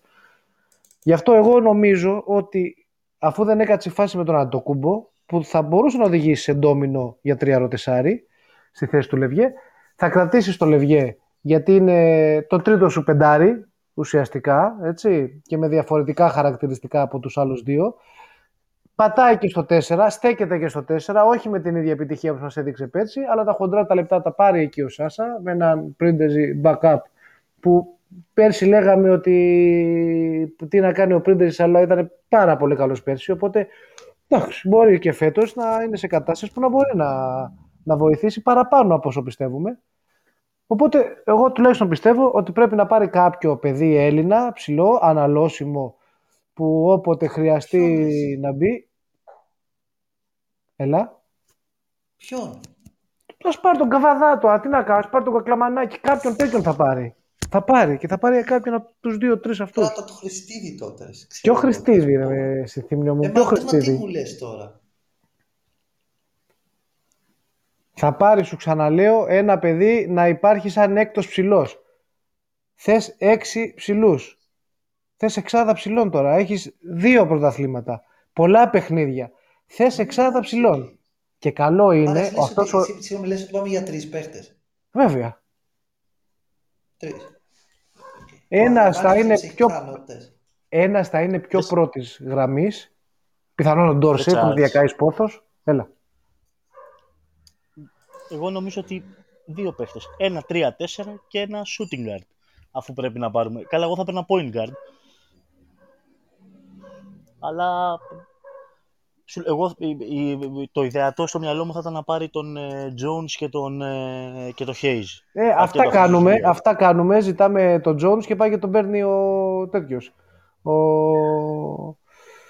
Ε, η Ασβέλ. Δεν χρειάζεται Παιδιά, να τώρα- επικοινωνούμε ποιους παίκτες μας ενδιαφέρουν. Πάει και τους παίρνει κατευθείαν. Τώρα, παιδιά, Εντάξει. ποιος... ο Νικολαίδης τώρα, παιδιά, δεν είναι για αυτό το, το επίπεδο ακόμα. Δε- δε- ε, μιλάμε για παίχτη ο οποίος θα έχει λεπτά, αναγκαστικά θα έχει λεπτά. Ο Νικολαίδης δεν μπορεί να δώσει λεπτά στο επίπεδο του Ολυμπιακού ούτε σε μια δυνητική επιστροφή στην Α1, σε επίπεδο πρωταθληματικό, ούτε στην Ευρωλίγκα. Εντάξει, πάντως επειδή θα παίζουν μαζί και Σιλούκας ε, με Walkup, δεν σημαίνει ότι δεν θα παίζουν και χώρια. Αλλά άμα το βάλεις 25 λεπτά στον καθένα, βγαίνει ένα τριαντάρι, ας πούμε, εντάξει. Δηλαδή θέλω να πω, αν έχουν ένα 20 λεπτό μαζί μέσα, μπορεί να έχουν και από ένα πεντάλεπτο καθένας χωρίς τον άλλον. Και πάλι όμως βγαίνει. Εγώ, εγώ, παιδιά, ξαναλέω ότι μην έχουμε στο μυαλό μας ότι όλα θα είναι ρόδινα, ότι όλοι θα είναι σε κατάσταση να παίζουν πάντα 30 λεπτά ο καθένας, ότι όλοι θα είναι... Μην το έχουμε έτσι στο Γι' αυτό μυαλό λες μας. και το Λούτζι ρε εσύ τότε από πίσω, τι ρόστερ να κάνεις με το budget που έχεις; Τι ρόστερ να κάνεις; Θα σου πω εγώ το ρόστερ που πρέπει να κάνεις. Άμα δεν είσαι πανιόνιος. Για πες Χέσε μου, με τι. τώρα. Χέσε με. Θα πας με τον Σλούκα, θα πας με τον ε, Walkup, θα πας με τον Ντόρση. Το λέω το όνομα συγκεκριμένα γιατί ξαναλέω για πολλωστή φορά φαίνεται ότι τον θέλουμε, οπότε να μιλάμε συγκεκριμένα με ονόματα. Θα πας με Συμφωνώ τον για αυτό που Ντόρση, λες εσύ. θα πας με τον Μακίσικ. Το πέμπτο σου guard, το πέμπτο σου guard στην ε, δωδεκάδα θα είναι ή ο Λούντζης ή ο Λάρη, ανάλογα τις ανάγκες, ανάλογα διάφορα πράγματα. Για δωδεκάδα λέμε τώρα. Ή ο Λούντζης ή ο Λάρη λοιπόν. Θα πηγαίνεις με τον Παπανικολάου, ένα backup 3, ας φέρει κάποιον κομμένο, ας φέρει κάποιο Αμερικανάκι ψηλό αθλητικό που να σουτάρει, ας φέρει κάποιο τέτοιο παίχτη, οκ. Και θα πας μετά με την πεντάδα ψηλών, Πρίντεζη, Σάσα, Λευγέ, Φολ και Χασάν. Αυτή είναι η δωδεκάδα σου. Και το βάθος σου θα είναι μετά, έστω ο Λάρη δωδεκάδα, θα είναι ο Λούτζης, θα είναι ο ψηλός που θα πάρεις, θα είναι ο Χριστίδης, 15ος παίχτης, θα είναι ο Κολοβέρος, 16ος παίχτης. Άμα για κάποιο λόγο κάτι χρειαστείς, θα υπολογίζεις πολύ βαθιά σε αυτούς εκεί. Αυτή. Εγώ αυτό Συμ- βλέπω. Συμφωνώ σε, αυτά, σε αυτό που λέει, συμφωνώ. Απλώς λέω ότι λέει έξτρα χειριστή ο Νάβα. Εντάξει, ο- ο Να Νάβα... μπορεί να οργανώσει. Ναι ρε παιδί μου, Γιατί θεωρητικά, θεωρητικά ο Ντόρσεϊ δεν είναι τέτοιος παίκτης. δεν έχουμε δει πάντως ότι ο coach ψάχνει έξτρα χειριστή καθόλου. Δηλαδή, ο- ποτέ, δεν έχει, νομίζω ο Νάβα δεν έχει ακουστεί καθόλου όνομα χειριστή. Στα Ε, καλά, πολλά δεν έχει ονόματα, ακουστεί. έτσι. Δεν έχει ακουστεί ούτε για όνομα για τριάρι όμως, με το ίδιο, προ- με το ίδιο σκεπτικό. Κατάλαβες πώς το λέω. Ναι, ναι, αλλά αν, δεν- πρόσεξε αν να δεν δεις. κλείσει ο Ντόρσεϊ, αν δεν κλείσει ο Ντόρσεϊ, λογικά θα πάει σε άλλο τύπο 3 και μπορεί να κρατήσει τον Κάρτερ. Εγώ αυτό Μπο- φαντάζομαι. Ο Κάρτερ δεν είναι ρε παιδιά για να μείνει. Ρε, εσύ λέμε αν δεν κλείσει ο Ντόρσεϊ, μα χρειάζεται άλλο ένα ελληνικό διαβατήριο, ξέρω εγώ, τι θα γίνει. Άμα δεν κλείσει ο Ντόρσεϊ, πα, πα, έχει, πας και παίρνεις εκεί τον Ρογκαβόπουλο για να τον βάλεις πίσω από τον Παπα-Νικολάου που θα πάρει και αυτό το παιδί χρόνο και έχει πράγματα που μπορείς να επενδύσεις πάνω του και πας και παίρνεις ένα πιο καλό παίχτη στο δύο. Πάλι, νομίζω.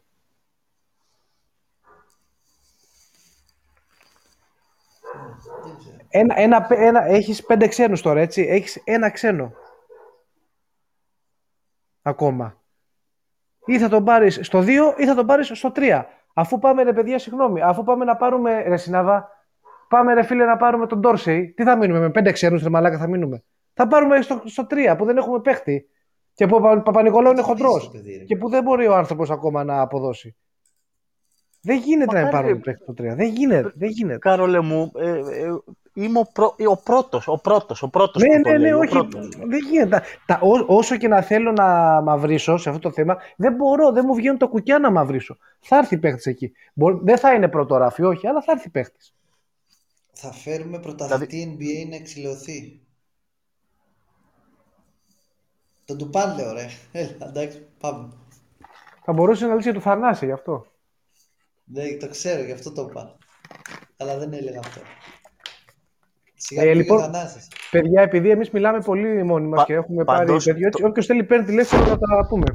Α, όπως καλή Τον ώρα Dorsey- παίρνει τώρα ο Γιώργος. Τον Dorsey Hayes, ε, επειδή με τα δεδομένα ότι ο, ο Dorsey για κάποιο λόγο πρέπει να αποκτηθεί, δεν έχω καταλάβει, ε, είναι πάρα πολύ δυνατό και γεμίζει πάρα πολύ την ομάδα. Εννοείται, εννοείται ότι γεμίζει. Γιώργο, είσαι εδώ, καλησπέρα. Καλησπέρα παιδιά, καλησπέρα και στους τρεις και σε όλους, Γεια σου, George. σε όλη την παρέα. Γεια σου, Τζόρτζ. Να είστε καλά.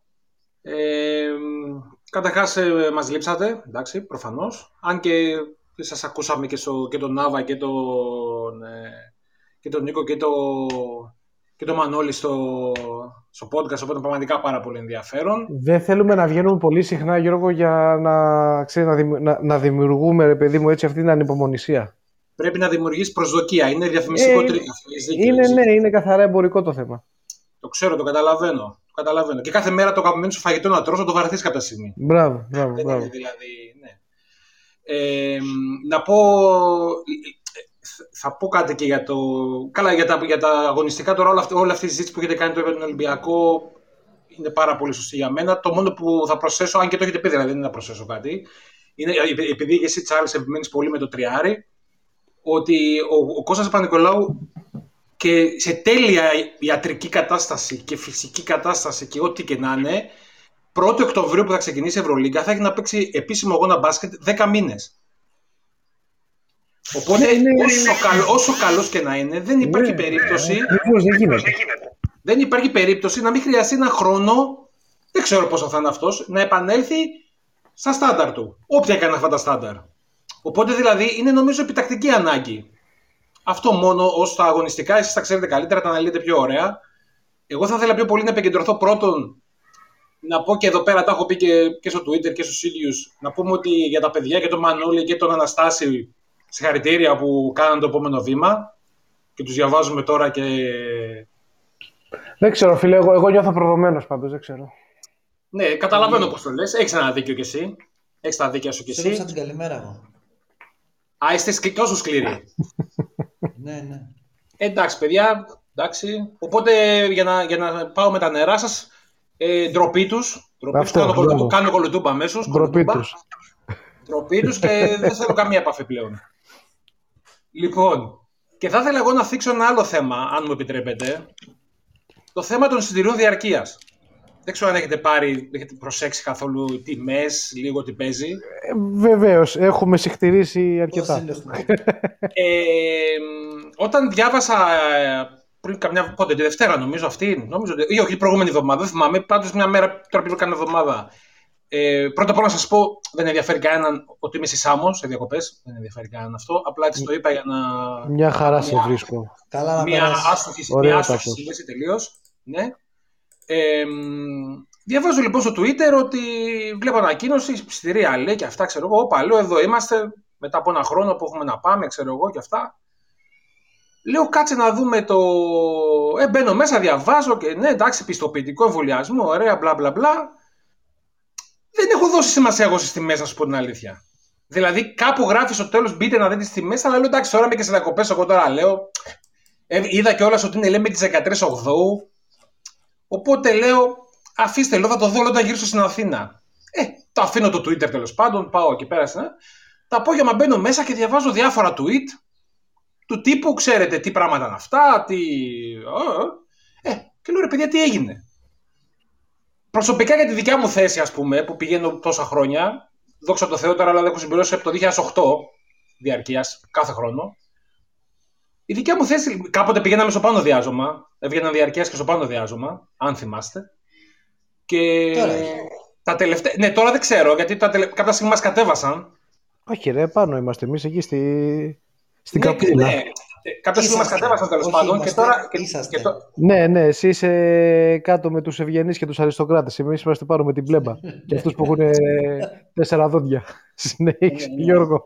Εμείς που είμαστε, εμείς που είμαστε, εμείς που είμαστε, εμείς που είμαστε οι κάτω είμαστε οι πιο φιλοσοφημένοι. Είμαστε λίγο πιο. Ναι. Τέλος πάντων, εγώ συγκεκριμένα παίρνω σε τμήμα 227, τέλος πάντων, με, με, με λίγα λόγια είναι περίπου πίσω από το πάγκο του φιλοξενούμενου. Όπως είναι το σεφ. εκα- Μαζί μαζί 150 είμαστε. πάνω. Εγώ στο 227 έχω. Ναι, ρε, το ξέρω, ρε, 150 αφού το έχω δει τόσες φορές. Α, ναι, έλαντε. Και. Πώς το λένε. Και βλέπω λοιπόν τόσο τελευταία χρόνια, ξέρω εγώ, το πλήρωνα 250. Εντάξει, λέω ρε παιδί μου, 250. Ξαφνικά βλέπω φέτος 400. Όχι 300, 400. Και λέω ρε παιδιά, εντάξει. Να, Να να, πω πω- κάτι, Γιώργο. Πες μου, εγώ- πες, πες ό,τι θες, ναι, δεν κάνω μονόλογο. Πες ό,τι θες. Α, ε, νο- το 250 που είχαμε πληρώσει πρόπερση, τότε ήταν για τις ανανεώσεις. Για τους καινούριους κατόχους που παίρνουν, δηλαδή είχε φανεί ασχέτως COVID η αύξηση. Για τους καινούριους που μπαίνανε τότε το είχαν 350, ήταν 100 πάνω. Ή 350 Έτσι, ή 300, εγώ- είσαι σίγουρος 350. Ήταν παραπάνω αρκετά. Τώρα η ανανέωση τέλος πόσο πάντων, είναι, ρε στάρικο παιδιά; πάνω. Τεσ- τέσσερα δεν είναι η ανανέωση τώρα. Τώρα όμως, Τέσσερα, θυμιώ, ναι. θυμιώ, θυμιώ, και 350 να ήταν, το, το δέχομαι αυτό που λες, δεν το θυμάμαι εγώ. ακρι- Σίγουρα ήταν παραπάνω, αλλά δεν θυμάμαι τώρα από τα 3, 20, Αρκετά 350. παραπάνω, είχαν, είχε φανεί αύξηση. Ναι, βρε. Άλλο θέλω να σου πω. Ότι όμως εγώ τώρα συγκρίνω ακριβώς την ίδια κατάσταση. Δηλαδή, έχω εισιτήριο τόσα χρόνια, το ανανεώνω με 250. Και ξαφνικά ο ίδιος άνθρωπος πρέπει να το ανανεώσω στην ίδια θέση με 400. Να συμπληρώσω όμως κάτι. Χωρίς αυτό να δικαιολογεί. Αν- Πρόσεξε, εγώ δεν είμαι, εγώ δεν είμαι αυτής της λογικής που λένε πολλοί. Ε, ναι, λέει, εντάξει, λέει, άμα είχαμε πάρει λέει, το Λάρκιν και το Μίσιτ, θα σας το πήραμε 400. Δεν είναι εκεί το θέμα μου. Εγώ έχω πάει, θα βλέπα τον Ολυμπιακό, τον έχω δει και στο Κορυδαλό, τον έχω δει και στο να χάνουμε 50 πόντους από την ΕΦΕΣ, μέσω σεφ. Δεν το κοιτάω, δεν το κοιτάω ξέρεις, ότι κάτι πρέπει να πάρουμε το LeBron James για να πω εντάξει, μόνο δεν πειράζει, θα ζω 400. Και εντάξει, εγώ πες, μιλήσω τώρα προσωπικά, ότι μπορεί να τα έχω το 400 ευρώ. Δεν είναι το θέμα μου αυτό. Το θέμα μου πιο πολύ είναι ηθικό. Ότι δηλαδή πώς κάνεις μια τέτοια αύξηση, με ποια δικαιολογία. Εδώ θα συμφωνήσω με το φίλο με τον Αντώνη, που σε κάποια άλλα πράγματα δεν συμφωνώ. Ξέρει αυτός. Αλλά που λέει ότι είναι Μουγκιστάν ε, BC, δηλαδή γίνεται κάτι, κανείς δεν ενημερώνει γιατί έγινε ρε παιδιά αυτή η αύξηση. Βγαίνουν μόνο κάτι δημοσιογράφοι να λένε απ' έξω απ' έξω και ναι, λέει κάτι διάβαζα για το financial fair play και ο COVID λέει. Ποιος COVID, δηλαδή ο COVID επηρέασε τον Ολυμπιακό, αλλά δεν επηρέασε τον κόσμο. Δηλαδή κάτι περίεργο. Και, δεν είναι, και εννοείται ότι είναι και τα 50 ευρώ του ρασιτέχνη, τα οποία επαναλαμβάνω ότι δεν με πειράζουν βέβαια, γιατί θέλω και τα δίνω. Εδώ τα έδωσα και πέρσι που ήξερα ότι δεν θα πάω στο γήπεδο. Δηλαδή, ανανεώσα την κάρτα του ρασιτέχνη, ξέρω ότι δεν πρόκειται να πάω στο γήπεδο πέρσι. Δεν είναι το πρόβλημά μου αυτό. Και επαναλαμβάνω, είναι για μένα κυρίως ηθικό ότι γίνεται κάτι χωρίς καμία εξήγηση. Να, να πω πάλι κάτι. Ναι, βρε, πες ό,τι θες.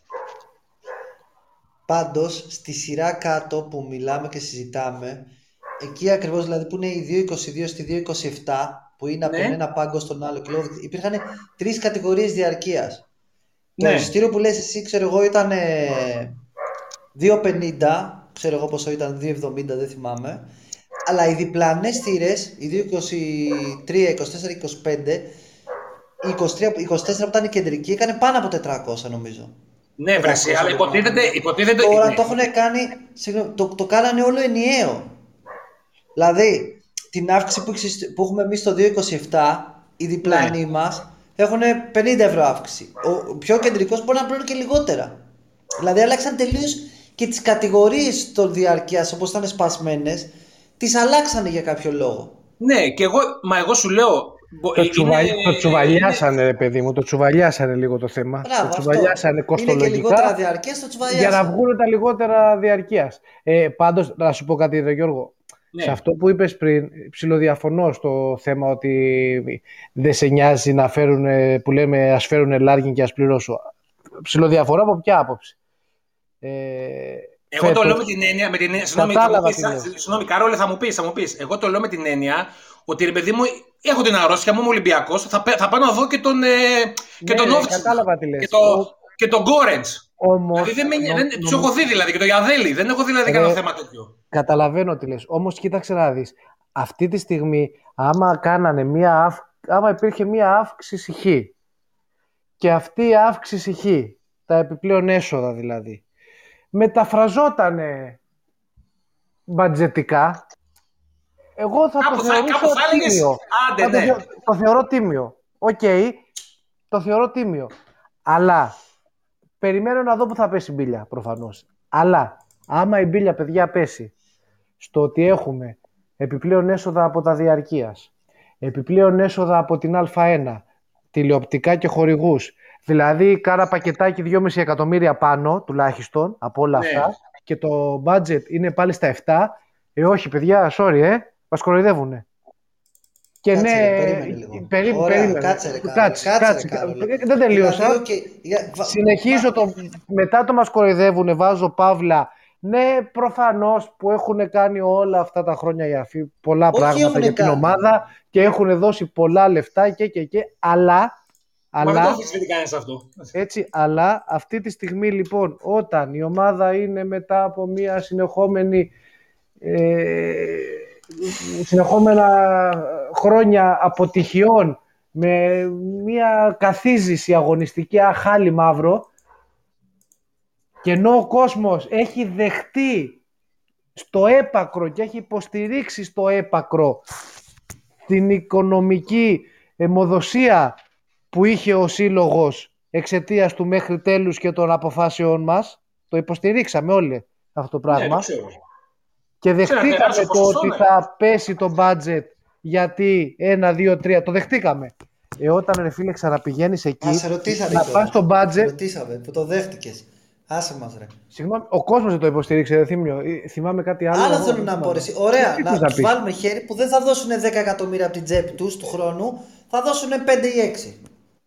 Ποιος άλλο Ρε, θα τα δεν δώσει τους τα βάζει, 5 ή δεν 6. τους βάζει, Καλά, Καλά, χέ- χέρι, χέρι δεν μπορεί να του βάλει κανείς. Αυτοί κάνουν τι γουστάρουν. μη λες Μπορεί- είναι κοροϊδία Μπορεί να τότε. σε κρατήσουν και όπως έχει ο Τράκης το Βάζελο. Που τον έχει με έσοδα, Τότε μη έξοδα και λες. έχουν budget ίδιο με εμάς. Στην τελική. Ξέρω Τότε εγώ, που λέω μη λόγο. λες, το- Όχι, τότε θα γιατί λέω ρε είσαι και είναι φίλε. κοροϊδία. Ε, γιατί, γιατί έτσι το νιώθω. Συγγνώμη, ε, δεν μπορώ να κάνω κριτική, δεν μπορώ να λέω τι νιώθω. Όχι, που έγκυται η Πού είμαστε, κοροϊδία ρε δεν μαλάκα; καταλαβαίνω. Θα, θα έχουμε ιερά εξέταση, δηλαδή, αν θα κριτικάρω κάτι που θεωρώ ότι είναι κοροϊδία. Ρε, καλά Θεωρώ- κάνεις και κριτικάρεις. ε, θεωρώ Κοροϊδία ότι γιατί κορο- είναι; ε, Θεωρώ ότι είναι κοροϊδία. Γιατί υπάρχουν παραπάνω έσοδα που αυτά τα παραπάνω έσοδα δεν πάνε στην ομάδα. Είναι μαλακία. Έτσι το θεωρώ τώρα. Τι να κάνω. Και Πάνε για μένα- τώρα με Παραπάνω τα- έσοδα με τα 2,5 δεν είναι ότι εκατομμύρια. υπάρχουν κέρδη τα οποία πάνε στην τσέπη τους. Αν αυτοί για κάποιο λόγο δεν μπορούν να δώσουν φέτος 10 εκατομμύρια, αλλά μπορούν να δώσουν 6, π.χ. Τι να κάνουμε; Βγήκανε και είπανε θα έχουμε 10 εκατομμύρια budget. Ή Θύμιο. αν αποφασίσουμε Καλά, να αφή- πεις ο αφήνουμε κόσμος στην ότι άκρη το- το το 7 βγαίνουμε και- εκατομμύρια budget δεν μας κάνει. Δεν μα Το, κάνει. βγαίνουμε- το, το, παιδιά, το αφήστε ότι την ομάδα, έχουμε δεν βγει μας και κάνει έχουμε αυτά. πει θα Θέλουμε κάνουμε 10. ομάδα να πρωταγωνιστούμε, το βγάζουμε στην άκρη. Γιατί το έχουμε πει. Το θα βγάζουμε, το θα κάνουμε ομάδα Τώρα να για φέτος πρωταγωνιστούμε. μιλάμε ρε εσύ. Αλλά τώρα για φέτος, λοιπόν, εγώ ξαναλέω τώρα για φέτος τι να κάνω. Εγώ έτσι το νιώθω. Εγώ έτσι το νιώθω, δυστυχώς. Ευτυχώς, δυστυχώς, δεν ξέρω τι. Βάλω τι θες. Όταν είμαι μετά από τρία χρόνια μνημειώδους αποτυχίας, μνημειώδους αποτυχίας σε όλα τα επίπεδα. Θες αγωνιστικό, θες προοπτική, θες διαχείριση των ε, σημαίων, θες τα μνημειώδους αποτυχίας. Μιλάμε για, Μπορώ να- για μια χάλια κατάσταση. Ε, δεν μπορώ, ρε φίλε, πάλι να είμαι πόλκα μιζέρια όταν έχω 2,5 εκατομμύρια παραπάνω από πέρσι. Δεν υπάρχει FFP τώρα. Γάμισε με. Μπορώ να Σώπε πω. και ώρα για την έκφραση. Μπορώ να πω Πες κάτι; γιατί φόρτωσα. Δεν πειράζει. Ναι, Καλά και έκανες. τώρα χαίστηκε φορά. Επειδή φόρτισες, Ε, θα φοβηθούμε. Μιλάτε, μιλάτε τώρα, ε, επειδή τώρα προφα... ξεκίνησα εγώ αυτό το θέμα και προφανώς ο καθένας μιλάει για τον αισθητό του, αυτό είναι και το νόημα. Ο καθένας λέει την άποψή του, οι διαφωνίες είναι δεκτές εννοείται, γι' αυτό κάνουμε και την κουβέντα. Ε, εγώ προσωπικά είμαι ένας άνθρωπος που που από την πρώτη στιγμή που ήρθαν οι αδελφοί Αγγελόπουλοι στον Ολυμπιακό, όχι απλά τους δέχτηκα, όχι απλά μου αρέσει το προφίλ τους, όχι απλά δεν θέλω να αλλάξουν, ενώ δεν θέλω να αλλάξουν σε θέμα συμπεριφοράς ως κύριοι που είναι, όμως έχω στηρίξει όλες τις αποφάσεις, ακόμα και αυτές που ήταν πολύ επώδυνες. Όμως, εμένα το πρόβλημά μου, επαναλαμβάνω, δεν είναι αν θα έχει 10 εκατομμύρια budget. Προφανώς θύμιο, επειδή Προφανώς κανείς δεν μπορεί να τους πει βάλτε λεφτά τη τσέπη σας με το ζόρι Sonic και Ούτε θα τους πω εγώ πώ θα τα βάλουν. Ούτε η δουλειά μου είναι, ούτε και να τους το πω από το ένα θα μπει, από το άλλο θα βγει. Δεν έχει νόημα.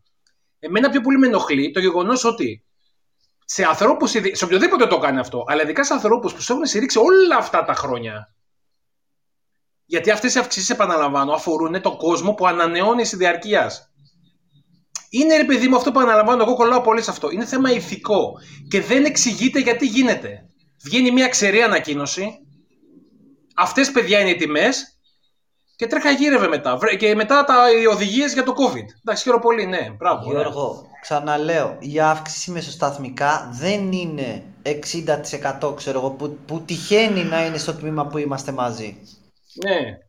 Δεν είναι τόσο. Το γιατί σπάσανε τις θύρες και είναι πολύ μεγάλη αύξηση στο δικό μας τμήμα και σε κάποια άλλα είναι πολύ λιγότερη, ε ναι, είναι μαλακία.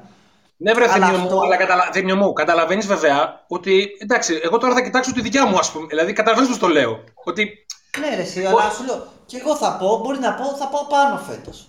Θα πάω πάνω. Μπα, δηλαδή, θα μας καταδεχ... αν... καταδεχτείς. Τώρα δεν μυρίζουμε.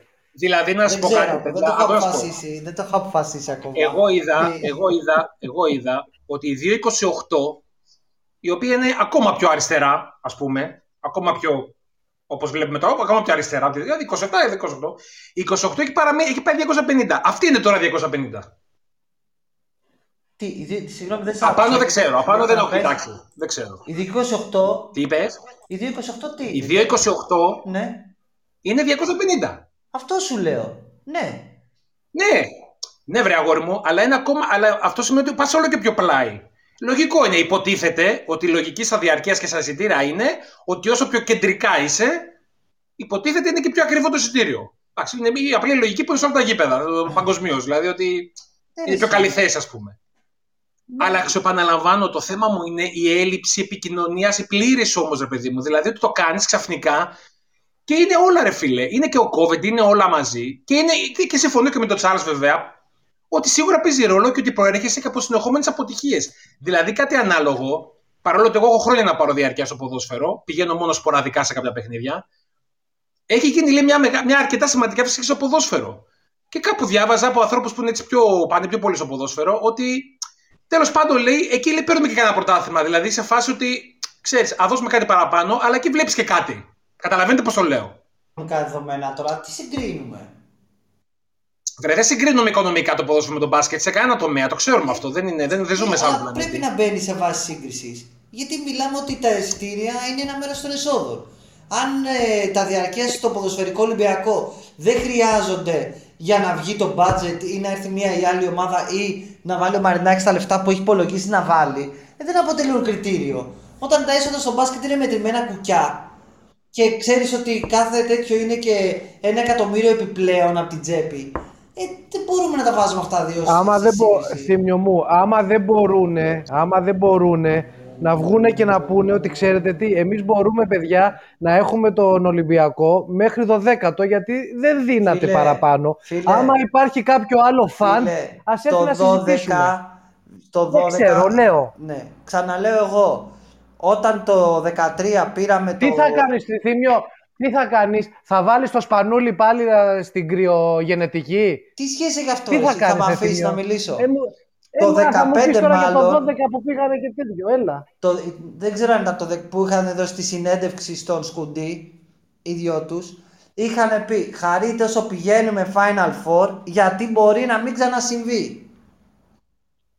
Το είχαν πει. Εντάξει, αυτό. Ε, να μην ξανασυμβεί τότε. Όχι αγόρι αλλά άλλο Χαρείτε όσο πήραμε πρωταθλήματα, γιατί μπορεί να μην ξανασυμβεί. Από το 16 έχει να ξανασυμβεί. Χαρείτε όσο πηγαίνει ο Final Four για να ξανασυμβεί. Αφού μας το είπανε, ε, τότε εντάξει, δεν υπάρχει άλλο λόγος. θέλω να πω. Άλλο θέλω να πω. Οι αφοί έτσι είχαν δείξει, τις, ε, είχαν δείξει τις προθέσεις τους. Εννοείς Έτσι τι. διοικούν ρε εσύ από το 12. Το budget είναι συγκεκριμένο. Εντάξει, οκ. Ανακοινώσεις δεν Ας υπάρχουν. Μείνουμε, λοιπόν, ας μείνουμε χωρίς, από πρόσεξε να δεις, ήμασταν για 10 χρόνια η καλύτερη ομάδα της δεκαετίας, η αιώνια δεκαετία, κάθε χρόνο μεγάλωνε αυτή η δεκαετία, έγινε 15 χρόνια και θα μείνουμε τώρα άτιτλοι από το 16 μέχρι όσο πάει, Αυτό είπα ρε εσύ. γιατί έτσι Ρε, διοικούν εσύ. οι αφοί και Να θα μας- μείνουμε Ωραία, δεν είμαι- χωρίς play-off Δεν για- είμαι γραφείο. για 5-6 τύπου. χρόνια Δεν- ακόμα. Κάρολε, δεν είμαι γραφείο Θύμιο. τύπου Δεν ξέρω, Sky. δεν- δεν Θύμιο. Ξέρω, δεν ξέρω. Θύμιο, Έλα, sorry. αφού το budget, αφού το budget μένει λοιπόν το ίδιο και επαναλαμβάνω, κανείς δεν νομίζω ότι λέει ε, β- βάλτε τι θα κάνουν. Δική τους είναι η ομάδα, ας κάνουν ό,τι θέλουν. Αφού το budget λοιπόν είναι το ίδιο, πώς γίνεται το budget να είναι το ίδιο, αλλά η τιμή να αυξάνεται; Δεν Στη λογική, πώς δηλαδή, είναι τη το δικιά budget. σου. Σου είπα, σου είπα γιατί. Γιατί μπορεί φέτος να μην μπορούν να βάλουν 7 εκατομμύρια και να μπορούν να βάλουν 5. Ωραία, βρε αγόρι μου γλυκό, ωραία, αυτό σου λέω. Το δέχομαι αυτό που λες. Βγες και πες το, επικοινώνησέ το με τον κόσμο.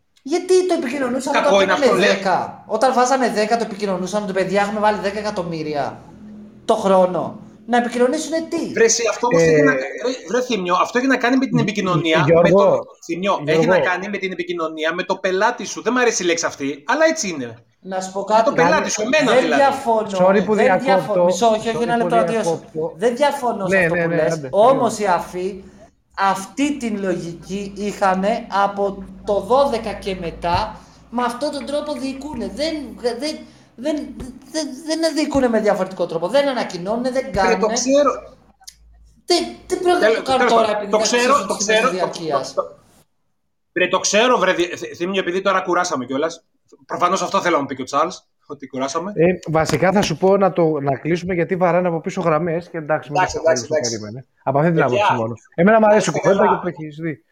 Και εσείς με το καλό τα πάτε διακοπές, καλές διακοπές να Thank you, έχετε. Γιώργο. ευχαριστούμε. Thank you, thank you, thank you. Κάτσε, Ε, μας ευχαριστώ ξαναπούμε, που, παιδιά, ευχαριστώ χαιρετώ. που μας έβαλες και μας άναψες τη φλόγα εδώ και να Να αρπαχτούμε μας πει λίγο. ο Γιατί Κάρλος πολύ τώρα φίλοι που έχουμε. κοροϊδεύει. Δεν μ' άρεσε. Ποιον κοροϊδεύει. Όλα καλά είναι. Έλα, άντε, πάει. Άντε, γεια. μιλάμε ρε. Bye Γεια, bye. Γιώργο. Γεια, γεια, γεια. Γεια. Όποιος ε, φίλος θέλει μπορεί να πάρει και να συνεχίσει αυτή την όμορφη κουβέντα ε, θα έχουμε. Ο φίλος εδώ, Κα- ο δεν μιλάει πολύ Κοντός, και ο τι λέει, Λάβα και θα Κοντός αφήσουμε- 17-12, συμφωνώ με Θύμιο λέει, δεν Ορίστε. εκπλήσωμαι, ίσως πονάει από προχθές γι' αυτό. Ο Μίμης πήρε ένα τηλέφωνο, αλλά κάπου έκλεισε. Γεια σου, Ε, ρε, Νάβα, δεν ξέρω τι συνάδελφε. θα το πω. Γεια σου, ρε, Δεν θα συνάδελφε. τοποθετηθείς κι εσύ σε αυτά που λέμε, χωρίς φόβο και Κοίταξε, χωρίς πάθος. Ε, δεν καταλαβαίνω κι εγώ γιατί έπρεπε να αυξηθούν τα, ε, τα διαρκείας. Ακόμα κι αν μειώθηκε η, η χωρητικότητα ή η δυνατότητα πώλησης, θα ήταν μια κίνηση, νομίζω προς τη σωστή κατεύθυνση, να, να διατηρηθούν στα ίδια επίπεδα. Ε, τέλος πάντων, θε- θέλω να πιστεύω ότι αυξήθηκαν γιατί Μέχρι, μέχρι και τα σκυλιά αντιδρούν σε αυτά που λέει. Ναι. Κάτσε γιατί βάλω το Μίμη τώρα. Μας ακούς, Μίμη. Καλησπέρα, σας ακούω, ναι. Έλα ρε Α Μίμη. τελειώσει, κάποιος μίλαγε για τα διαρκείας, ρε. Καλησπέρα, καλησπέρα. Ποιος μίλαγε ο Ναβάχο. Τι έγινε; Ε, ναι, αλλά κάτι έγινε. Πρέπει να έχει βγάλει το σκυλί βόλτα, ξέρω εγώ και Α, τι μιουτάριστηκε κάτι μόνος. κάνει. Ναι, ναι, μου πιάστηκε μόνος του. Πού είσαι, Έλα, πριν από λίγο μπήκα, γιατί τσακώνεστε, τι έγινε, ανεβήκαν τα διαρκεία. Τσακώνομαι γιατί ο Θήμιος είναι ο Βαστάζος. Έχει κρατήσει αηδία αυτό το πράγμα. Δεν μπορούμε να κριτικάρουμε, δεν μπορούμε να μιλήσουμε, δεν δεν Ποιος μπορούμε είπε να μην τίποτα. κριτικάρεις, Πετάγεται, να μωρέ. πούμε. Πετάγεται ο, ο Γρηγόριος, ο, ο πέμπτος να πούμε. Πετάγεται, δεν μπορούμε να πούμε τίποτα. Τον έχει βάλει ο Σουλτάνος εκεί, τους ελέγχει όλους. Καλά, εντάξει. Ό,τι να είναι. Ε, Μίμη τι κάνεις. άρα, άρα κατάλαβα καλά, δηλαδή. Δόξα τω Θεώ, παιδιά. Δόξα τω Θεώ. Σε κανένα μήνα κατεβαίνω. Ή και εκείνη η ώρα. Δόξα τω Θεώ. Εσείς, εμβολιασμένοι, Δεν σε ακούω λέει. καλά. Ακού... Τον ακού. Ναι ρε, εγώ έχω κλείσει τριβδόματο τώρα, με- μετά τη δεύτερη. Μπράβο. Σας βάρεσε δυνατά η δεύτερη. Όχι, όχι, η πρώτη ήταν λίγο πιο ζώρικη, η δεύτερη ήταν πιο Έκανες light. άστρα. Άστρα, ναι. Και εγώ άστρα. Μοντέρνα και η δεύτερη με γονάτισε. Η δεύτερη Δε- με γονάτισε, παιδιά. Ρε, μοντέρνα, έκανε και ένας φίλος ε, η δεύτερη τον γονάτισε, αυτό που λες, ε, 38 Ναι, ναι, όντως, πλάτες, όντως, μέσες. Είχες σκευρώσει. 40,2 έρας, παιδιά. Σόπα, ρε. Και θα αρχιζόμουν ότι δεν, δεν μετρήθηκα καν στο πιο ζεστό. Ξέρω. Τέλος πάντων. Ε, Όχι, ήταν, χα- ήταν χάλια. Ήταν το, το βράδυ του ημιτελικού εκεί Ιταλία με Ισπανία. Και ημιτελικός δεν ήταν, καλά τα λέω. Σωστά. Και ήμασταν μαζεμένοι σε ένα σπίτι, παιδιά, και τα δύο παιδιά, εγώ και μια άλλη κοπέλα που είχαμε κάνει τη δόση εκείνη τη μέρα, μας πήραν σηκωτού από εκεί μέσα, μας πήγαν σπίτια μας. Και το βράδυ κοπανιόμασταν από τα. Φαντάζομαι ότι από τα, από τα ρίγη πήγαν σπάσει στον καρπό μου. Μόνος μου στο, στο, στο κρεβάτι πήγαν σπάσει στον καρπό μου. Το κοπάνημα. Τέλος πάντων, λοιπόν. Ε, ελπίζω να είμαστε όλοι καλά και να ξεπερδεύουμε αυτό σύντομα. Τώρα στο θέμα, κοιτάξτε, διαρκείας δυστυχώς, όπως ξέρετε, λόγω του δεν είμαι Αθήνα, μακάρι να μπορούσα, αλλά δεν παίρνω, οπότε δεν, δεν είμαι ήμερος για τιμές. Απλά βλέπω ότι βγάζετε ένα συμπέρασμα σχετικά με το αν το patch μας είναι γενναίο, ρε παιδί μου, και. Εντάξει, τα προβλήματα των αφών στην επικοινωνία, δηλαδή είναι, είναι η πιο αδιαφανή ΚαΕ της ιστορίας των ΚαΕ, ρε παιδί μου. Εντάξει, δεν, αυτά δεν μας δίνουν κανένα λογαριασμό για τίποτα. Τώρα δεν ξέρω για, για τι αύξηση μιλάμε, δηλαδή πόσα παραπάνω πήγαν. Διπλασιαστήκαν, ας πούμε. Α- ανάλογα, ανάλογα. Υπάρχουν θύρες που από τα 250 πήγανε στα 400. Ναι, Μεσοεθνικά, μεσοεθνικά που έκατσε η πίλια. Μέσω όρο που πιστεύεις ότι έκατσε η πίλια. Πόσο Ε, ε, ε, νομίζω ότι είναι μήνυμο ένα μέσος όρος γύρω στα 80, 80-100 ευρώ. Μάλιστα. Αλλά κοίταξε, εγώ π.χ. πάνω εκεί που είμαι, ε, από 150 θα το πληρώσουμε 225, 75 ευρώ πάνω. Από 75 ευρώ πάνω είναι 50% αύξηση, ξέρω Κοιτάξτε, εγώ. Εγώ για να είμαι πολύ ειλικρινής, εγώ για να είμαι πολύ ειλικρινής, με, με τα έξοδα που έχει το μπάσκετ και τα έσοδα που έχει το μπάσκετ, γενικώ σαν άθλημα, πάντα πίστευα ότι, παιδιά, ειλικρινά σας το λέω, δηλαδή, πάντα πίστευα ότι τα διαρκείας είναι φτηνό προϊόν. Δηλαδή, σε σχέση με, το, με τα πόσα μάτια το, το χρόνο βλέπεις και πώς είναι τα εισιτήρια τα αντίστοιχα των μάτ, αν, αν, αν ζεις κοντά στο γήπεδο, δηλαδή, εγώ αν πήγαινα στο γήπεδο, αν, ήμουν- αν, αν ζούσα κάτω έτσι, και ήμουν κοντά στο σεφ, θα έβλεπα τόσα μάτ που το τι 250 ή 350 το χρόνο δεν θα, δεν θα, το, δεν θα προβλημάτιζε. Τώρα καταλαβαίνω το λέτε και σε βάση, ας πούμε, γιατί δεν ανε- δεν ανεβαίνουν τα έξοδα, αφού ανεβαίνουν τα έξοδα έτσι. Ε, γε- ε, κοίτα, ε, Αλλά- γενικότερα, γενικότερα, όπως έχεις καταλάβει, ε, ε, ψάχνουμε ε, και ε, λέω της κακής κατάστασης της ομάδας τα τελευταία χρόνια, ψάχνουμε και αφορμές λίγο να αραπαχτούμε. Αλλά ναι, εντάξει. Θέλω να πω ότι το, το, budget, κοιτάξτε, το budget θα, θα είναι ανεβασμένο φέτος, νομίζω. Ε, βέβαια, αυτό είναι και λίγο ε, αποτέλεσμα του ότι είχε πέσει ελεηνά πολύ και σε ε, μεγάλη. Ε, πώς το λένε, τα τελε- τα τελευταία τρία χρόνια είχαμε μια πτώση της τάξης του 10% κάθε χρόνο σε σχέση με την προηγούμενη χρονιά. Έπεσε το budget απότομα και δεν υπήρχε φυσικά η αντίστοιχη επικοινωνία από την ΑΕ γιατί πέφτει το budget. Έτσι. Ε, τα μεγάλα λόγια παραμένανε μεγάλα. Η δεκαετία γινόταν δεκα, δεκαετία, δεκαετία, δεκατρία ετία. Ε, τώρα το budget φέτος φαίνεται να είναι ανεβασμένο. Σ- Σημαντικά σε σχέση με πέρσι. Ειδικά αν κλείσει και ένας παίκτης του ελληνικού του Ντόρση, ας πούμε, δηλαδή κοντά στα 750 χιλιάρικα δολάρια. Ε, τώρα, δικαιολογείται αυτή η απέτηση ε, για μένα από τη στιγμή που ε, ξέροντας πώς λειτουργεί η ομάδα δηλαδή και τι συλλογισμό έχουμε, δεν είναι άδικο για μένα να πληρώνουν τα διαρκείας εκεί που είναι. Απλά επειδή έγινε μια απότομη άνοδος, τώρα ο κόσμος αντιδράει. Για μένα δεν είναι παράλογο να έχεις την απέτηση δηλαδή από τους ε, διαρκείας να πληρώνουν 250 μέσω όρο. Αν η χρηματοδότησή μας είναι αυτή που είναι, σαν Ολυμπιακό. Μη, μη, δεν ακούγεσαι καλά ρε εσύ. Και εγώ δυσκολεύομαι να σε ακούσω. Για είμαι, είμαι με ηχεία, είμαι, είμαι με ακουστικά, συγγνώμη, δεν μπορώ να είμαι καλύτερο, ναι. Ε, δεν ξέρω. Μπορώ να μετακινηθώ προς το τηλέφωνο, αλλά δεν ξέρω αν κάνει καμιά διαφορά αυτό. Για έλα. Ε, καλύτερα; Ναι, καλύτερα. Ωραία, κάτσε το έχω πάνω. μου. Λοιπόν, ε, πέστε το budget μας πάντως, επειδή άκουγα κάποιους πριν που σχολιάζαν ότι δεν είναι ότι το budget μας ε, είναι φαβορευτικό για να διεκδικείς στόχους. Απλά, ε, καθώς το budget μας είναι αξιοπρεπέστατο εφόσον γίνει σωστή χρήση του για να διεκδικείς οχτάδα, απλά δεν εγγυάται την οχτάδα. Και η επικοινωνία του Ολυμπιακού είναι μονίμως ότι η οχτάδα πρέπει να είναι το, το minimum, minimum επιδίωξη αυτό θα μπορούσε λίγο να προσαρμοστεί, ώστε και ο κόσμος να κουλάρει λίγο και να μην βγαίνουν και οι πρόεδροι. Μαλάκες να πω. Δηλαδή. Ε, Τέλος πάντων, εντάξει. Επικοινωνία από την ΚΑΕ δεν πιστεύω ότι θα έχουμε ποτέ. Και ούτε ποτέ είχαμε. Από, από την άλλη, δεν ξέρω. Sorry, Μιμή. Από την άλλη, δεν, δεν, δεν ξέρω και αν πρέπει να, να, να μιλάνε. Δηλαδή, άμα βάλεις κάτω ποιες είναι οι φορές που έχουν μιλήσει τα τελευταία χρόνια και τι έχουν πει. Α πούμε, και η επικοινωνία που θέλουν να βγάζουν προς τα έξω τώρα είναι τα ότι πάει ο Λεπενιώτης και τους χορεύει. Και τους λέει: Χορέψτε πούστιδες, τώρα θα χορέψετε. Δηλαδή δεν ξέρω ναι, αν πρέπει να επικοινωνούμε και τίποτα στην τελική. Ναι. Εντάξει, δεν λέμε να τώρα σχολιάζει το κάθε τι όπως ας πούμε ο DPG τώρα έτσι. Δεν θέλω δηλαδή κάθε, κάθε μαλακία που γίνεται ας πούμε έχεις και, και, και κοστάρισμα και συνέντευξη τύπου και τέλος πάντων. Αλλά εντάξει, θα μπορούσαν μια φορά το χρόνο ας πούμε, να κάνουν μια συνέντευξη τύπου, έστω και στημένη, με δικούς τους δημοσιογράφους, και να τοποθετούνται επί, επί, επί των, των, των φλεγόντων ζητημάτων. Δηλαδή, δεν γίνεται να μην μας έχουν ακόμα μιλήσει για το θέμα της εξόδου την Α1. Δεν έχουν πει το παραμικρό. Δεν μπορούν να μα έχουν ξεκαθαρίσει τα, τα κριτήρια με τα οποία θα επιστρέψουμε ή δεν θα επιστρέψουμε. Δεν γίνεται να μην έχουν τοποθετηθεί ας πούμε, για το τι θα γίνει στις εκλογές της ΕΟΚ. Ποια είναι η προτίμησή τους, τι περιμένουν να δουν. Δεν χρειάζεται να ονοματίσουν ένα υποψήφιο, αλλά πείτε ρε παιδί μου κάτι. Δεν συμβαίνει από το 12 και μετά, από την τελευταία κατά της Ευρωλίγκας και της έδειξε στο σκουντί, όπως είπε σωστά νομίζω ο Θήμιος, να μην έχουν ξανατοποθετηθεί όσον αφορά τους στόχους μας, που προφανώς έχουν αλλάξει. Αλλά αυτό το βλέπουμε εμείς. Ποτέ δεν το ακούσαμε από τον ίδιο τον οργανισμό. Τέλος πάντων, εντάξει, δεν θα γίνει, δεν θα γίνει επικοινωνία ποτέ. Εγώ θέλω να πω ότι με το budget που διαφαίνεται θα έχουμε φέτος, αν το κρατήσουμε σταθερό τα επόμενα χρόνια, μια χαρά ανταγωνιστικός μπορεί να είναι Ολυμπιακός και αξιοπρεπέστατο ε, διεκδικητής. Φυσικά θα είναι υπέρβαση να φτάσει Final Four, φυσικά θα είναι θαύμα να πάρεις ε, κούπα. Αλλά ειδικά με αυτό το μαθηματικό, σχεδόν δεδομένο το μεταφέρει το πρωτάθλημα σε νορμάλ συνθήκες. Οπότε είναι ένα budget που μπορεί να κρατήσει τον κόσμο ευχαριστημένο, ας πούμε, και τους κατόχου διαρκείας ικανοποιημένους. Επειδή έλεγε πριν ο φίλος ο Γιώργος, νομίζω ότι θα χαρίσει πιο πολύ στο, στο Καραϊσκάκι, που παίζει ένα πρωτάθλημα. Τώρα δεν καταλαβαίνω από αυτή τη λογική, είναι πολύ βαλική βασικό, γιατί τελείως άλλου επίπεδου ανταγωνισμό συναντά στο μπάσκετ και άλλους στο, στο ποδόσφαιρο. Δηλαδή σε άλλα, άλλα σαλόνια παίζει Ολυμπιακός στο μπάσκετ, και σε άλλα στο, στο ποδόσφαιρο. Αν και από ό,τι ακούω τα πηγαίνετε μια χαρά τελευταία. Ε, ναι, θέλω να σου πω ότι δεν, το, το budget σαν νούμερο δεν είναι κακό.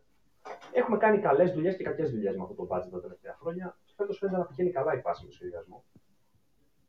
Ε, νομίζω δεν είναι το τέλος του κόσμου αυτή η αύξηση στα διαρκεία που λέτε και πιστεύω ότι ο Ολυμπιακός, αν δεν βγάλει τα ματάκια του μόνο του φέτος αγωνιστικά, ε, θα πάει καλά η ομάδα φέτος. Πιστεύω θα μας αποζημιώσει για τα τελευταία χρόνια. Εγώ είμαι αισιόδοξος. Καταλαβαίνετε, για να είμαι εγώ αισιόδοξος πάνω από τη. Με προβληματίζει τώρα, ναι, με προβληματίζει αυτό που λέω τώρα. Δεν ξέρω μήπως είναι παρενέργεια τους Μοντέρνα. Ναι, ίσως ίσως αυτό. Ναι. Αν, δεν, αν, δεν είναι, αν δεν γίνει τελείω χοντρή μαλακία με την τελευταία προσθήκη και γίνει κάτι διαλογισμένο ας πούμε, στο σωστό κόστος, στη σωστή ποιότητα, είναι ένα καλό ρόστερ. Είναι ένα καλό ρόστερ. Να σου πω, ο Light σου άρεσε σαν κίνηση; Φίλε, με αυτά που ακούστηκαν μετά έφτασα να μου αρέσει πάρα πολύ ο Light. Είχε γεστεί πάνω μου αυτή στιγμή. Κοίτα, το, το βασικό πρόβλημα που έχουμε το Light, σαν παίχτη μου αρέσει. Αν ήταν 28-27 χρονών, το ίδιο καλού που πέφτει, θα είχα χάρη πάρα πολύ με τη ηλικία. Αλλά δεν μου αρέσει η ιδέα να παίρνουμε παίχτε στις ηλικίες. Ε, όχι μόνο επειδή δεν έχουν παίξει μπροστά του, δηλαδή ότι θα, θα θέμα φυσικής κατάστασης. Δεν μου αρέσει γενικά η λογική του επενδύω σε ξένο, ο οποίος ξέρει τι θέλει να παίξει το τελευταίο του συμβόλαιο. Γιατί ό,τι κάναμε, ό,τι καταφέραμε σαν ομάδα την τελευταία δεκαετία, το καταφέραμε βασιζόμενοι πάνω σε νέους Έλληνες και επίσης Αμερικανούς οι οποίοι είχαν μπροστά τα λεφτά, μπροστά το, το μεγάλα συμβόλαια, μπροστά τις φιλοδοξίες τους, όχι πίσω. Και αυτό το κίνητρο το υποτιμάμε σαν ομάδα, αλλά είναι παράδοξο γιατί πάνω σε αυτό το κίνητρο χτίσαμε όλες τις επιτυχίες μας. Δηλαδή, άμα δεν είχε έρθει καυλωμένος και νέος ο Χάιντς, αν δεν είχε έρθει καυλωμένος και ο Ντάνστον, ο Χάντερ, Λοτζέσκι, σχετικά νέος. Αυτή η φλόγα που έχουμε, όσοι όταν πει στον Ολυμπιακό θα πληρωθείς, είναι που μας έκανε να παίζουμε μονίμως καλύτερα από ό,τι δικαιολογούσε το, το μας. Το πράγμα σαν το έχουμε ξεχάσει. Κάποια στιγμή είχε πει ο φίλος Κένταβρο στο, στο Twitter ότι ο Ολυμπιακός έχει χάσει αυτή την οτροπία του να πληρώνει παίχτες για το που θα παίξουν και πληρώνει αυτό που έχουν παίξει. Έτσι δεν πας πουθενά. Γιατί καταρχάς χάνεις αυτό το κίνητρο και κατά δεύτερον, όταν δεν έχεις λεφτά να δώσεις, αν πληρώνεις το έτοιμο, δεν πληρώνεις την προοπτική, τότε θα πάρεις παίχτες οι οποίοι έχουν να δώσουν λίγα πράγματα. Και αυτά λίγα πράγματα δεν σε πάνε πουθενά. Οπότε μια ομάδα με το budget που έχουμε δεν μπορεί να πηγαίνει να πληρώνει έτοιμους παίχτες. Να τους πληρώνει το τελευταίο του συμβόλαιο, το πρώτο τελευταίο τους, στα αιχμή τους. Αυτό. Απλό δεν είναι. Οπότε ο Λάιτι είναι ένα παίκτη που τον ξέρω από την πολύ αρχή. Γιατί όπως είχα πει κάποια στιγμή, ε, το Λάιτι τον είχαμε χτυπήσει, τον είχε προτείνει ο Αγγέλου τη χρονιά που πήραμε την πρώτη Ευρωλίγα του 12. Δηλαδή ήταν στη shortlist του Αγγέλου για μεταγραφή από το κολέγιο κατευθείαν, το Ohio State. Οπότε έτσι είχε τύχει και ήξερα από πάντα ότι ήταν η προτίμηση του, του Ιβκοβιτ, θα το ρίχνει στα Δεν έχει παίξει κανένα χώρο ψηλό επίπεδο, αλλά το ξέρω το παίχτη και ναι, μου άρεσε η καριέρα που έκανε. Χωρίς να κάνει κανένα ξεπέταγμα. Αλλά όπως είναι το ρόστερ τώρα να κλείσεις με Λάιφη, ειδικά σε αυτήν την ηλικία, σε αυτή τη φάση της καριέρας του, θα είναι κρίμα. Πάντως ακούστηκαν και πολύ χειρότερα. Εγώ δεν ξέρω γιατί ακούγονται και τόσο διαφορετικά έργα, ρε παιδί μου. Δηλαδή, ο Light είχε κάποια συγκεκριμένα πράγματα. Οκ.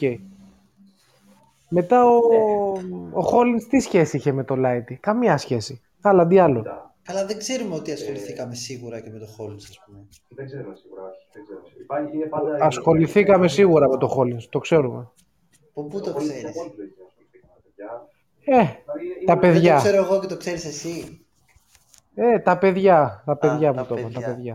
Πάντως και εγώ κάποια παιδιά που έχω που τα φέρνω σοβαρά πράγματα και μου λένε πράγματα από μέσα, που του πιστεύω πραγματικά σοβαρά άτομα όμως, μου είπαν ε, κάποια επεισόδια αναφασιστικότητας του Παντζόκα. Μη, μη, πάλι δεν ακούγεσαι, ξέρω ρε, εσύ.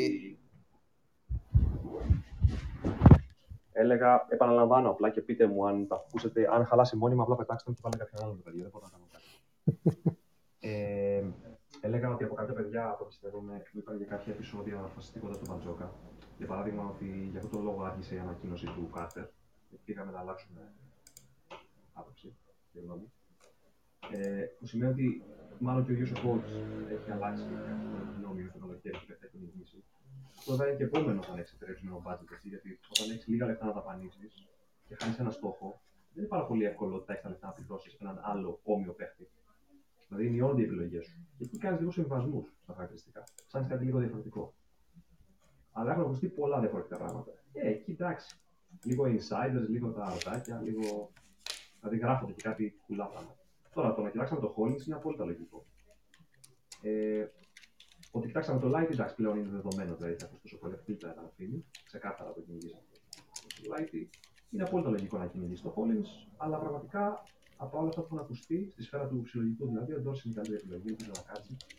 Μπορούμε πολύ χειρότερα. Μη μη καλά μας τα πες. Ε, λίγο από όλα, παιδιά. Εντάξει, δεν- είμαστε κατά καλό καιρό. Δεν, δεν θα υπάρχει τώρα για κάποιο πόσο καιρό ακόμα.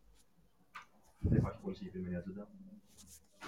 Πάντως, μη σκάτε. Θα είναι επί του Κανένα γενικού. σκάτε για το διαρκείας. Έλα μου. Ε, κοίτα, για τα διαρκείας, δεν τη σκάω, σκάμε για τα διαρκείας σαν διαρκείας. Απλά λίγο γε- γενικότερα η, Διαφωνούμε. η νοοτροπία του χ, που, που εγώ βλέπω ότι είναι ένα πράγμα χύμα.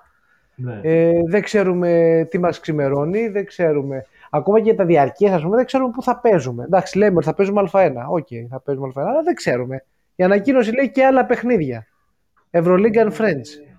Ασόβαρο. Εντάξει, τώρα, άμα δεν γίνει κάτι φοβερό, Και πραγματικά τι το θες παίρνω. να κάνουνε ρε εσύ, Κάρολε, τώρα; Εντάξει, να σου πω, ε, δι- Αφού δι- δεν και ξέρουν. πράγματα, έτσι. Δηλαδή και στην ομάδα, και η ομάδα έχει αβεβαιότητα. Για παράδειγμα, ας πούμε τώρα, δεν αποκλείεται πολλοί στόχοι της ομάδας να αρνήθηκαν επειδή δεν ήξεραν αν θα παίξουμε Α1. Δηλαδή, αυτό το παλούκι δεν, δεν, δεν, δεν μεταβιβάζεται μόνο στου οπαδού.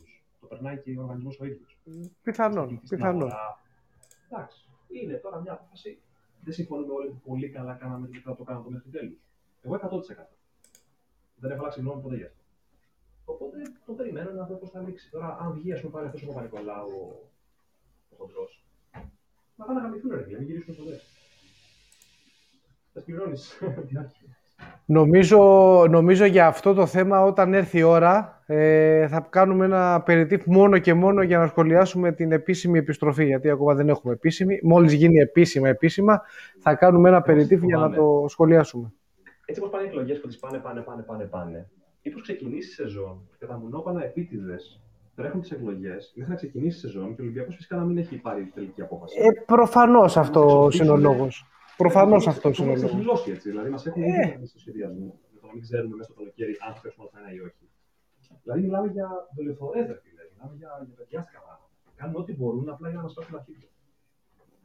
Έχει, έχει, έχεις πει 150 να πούμε ε, ε, βρισκές μέσα σε, σε δύο πρόταση. Πώς τα, πώς τα κατάφερες; Συγγνώμη. Να σου πω, θα, τέτοιο, θα σε καληνυχτήσω γιατί και δεν ακούγεσαι πολύ καλά, είναι η αλήθεια. Και έχουμε άλλο ένα 20 λεπτό για να προλάβει να βγει άλλος ένας φίλος. Έγινε, παιδιά. Άντε ρε, μιλάμε. Καλό βράδυ, Έλα, bye Μιμή. bye. Τα λέμε. Να πω κάτι. Ε, πάντ... Έλα, πες, πες, ναι. Να μιλήσει λίγο ο Νάβα, γιατί θα βγουν σε λίγο όλες οι ναβίτσες Να και θα μιλήσει ο κράζουν. Νάβα με τον Ελγκρέκο που τώρα Α, περίμενε είναι και, ωραίο, απίκο. είναι και ωραίο ζευγάρι αυτό. Όχι μπασκετικό όμως. Είναι και ωραίο Άλλα να ζευγάρι. μιλάνε. Νάβα, είσαι εδώ γιατί τον βλέπω mute τον Νάβα. Ελγκρέκο, πού είσαι, ρε, καλησπέρα. Εγώ κανονικά το βλέπω. Μας ακούς; Πάλι έκανες το θαύμα σου.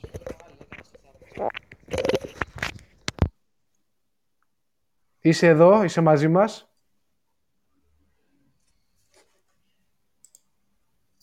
Ο Δεν σε Β' ακούω έμεινε πάντως ελεύθερος. Να πω, ο Β' έχει, νομίζω. Αν Και δεν- πάει, πάει προς Προμηθέα, αν δεν κάνω λάθος. Ή στον Προμηθέα. στο- Στον Προμηθέα.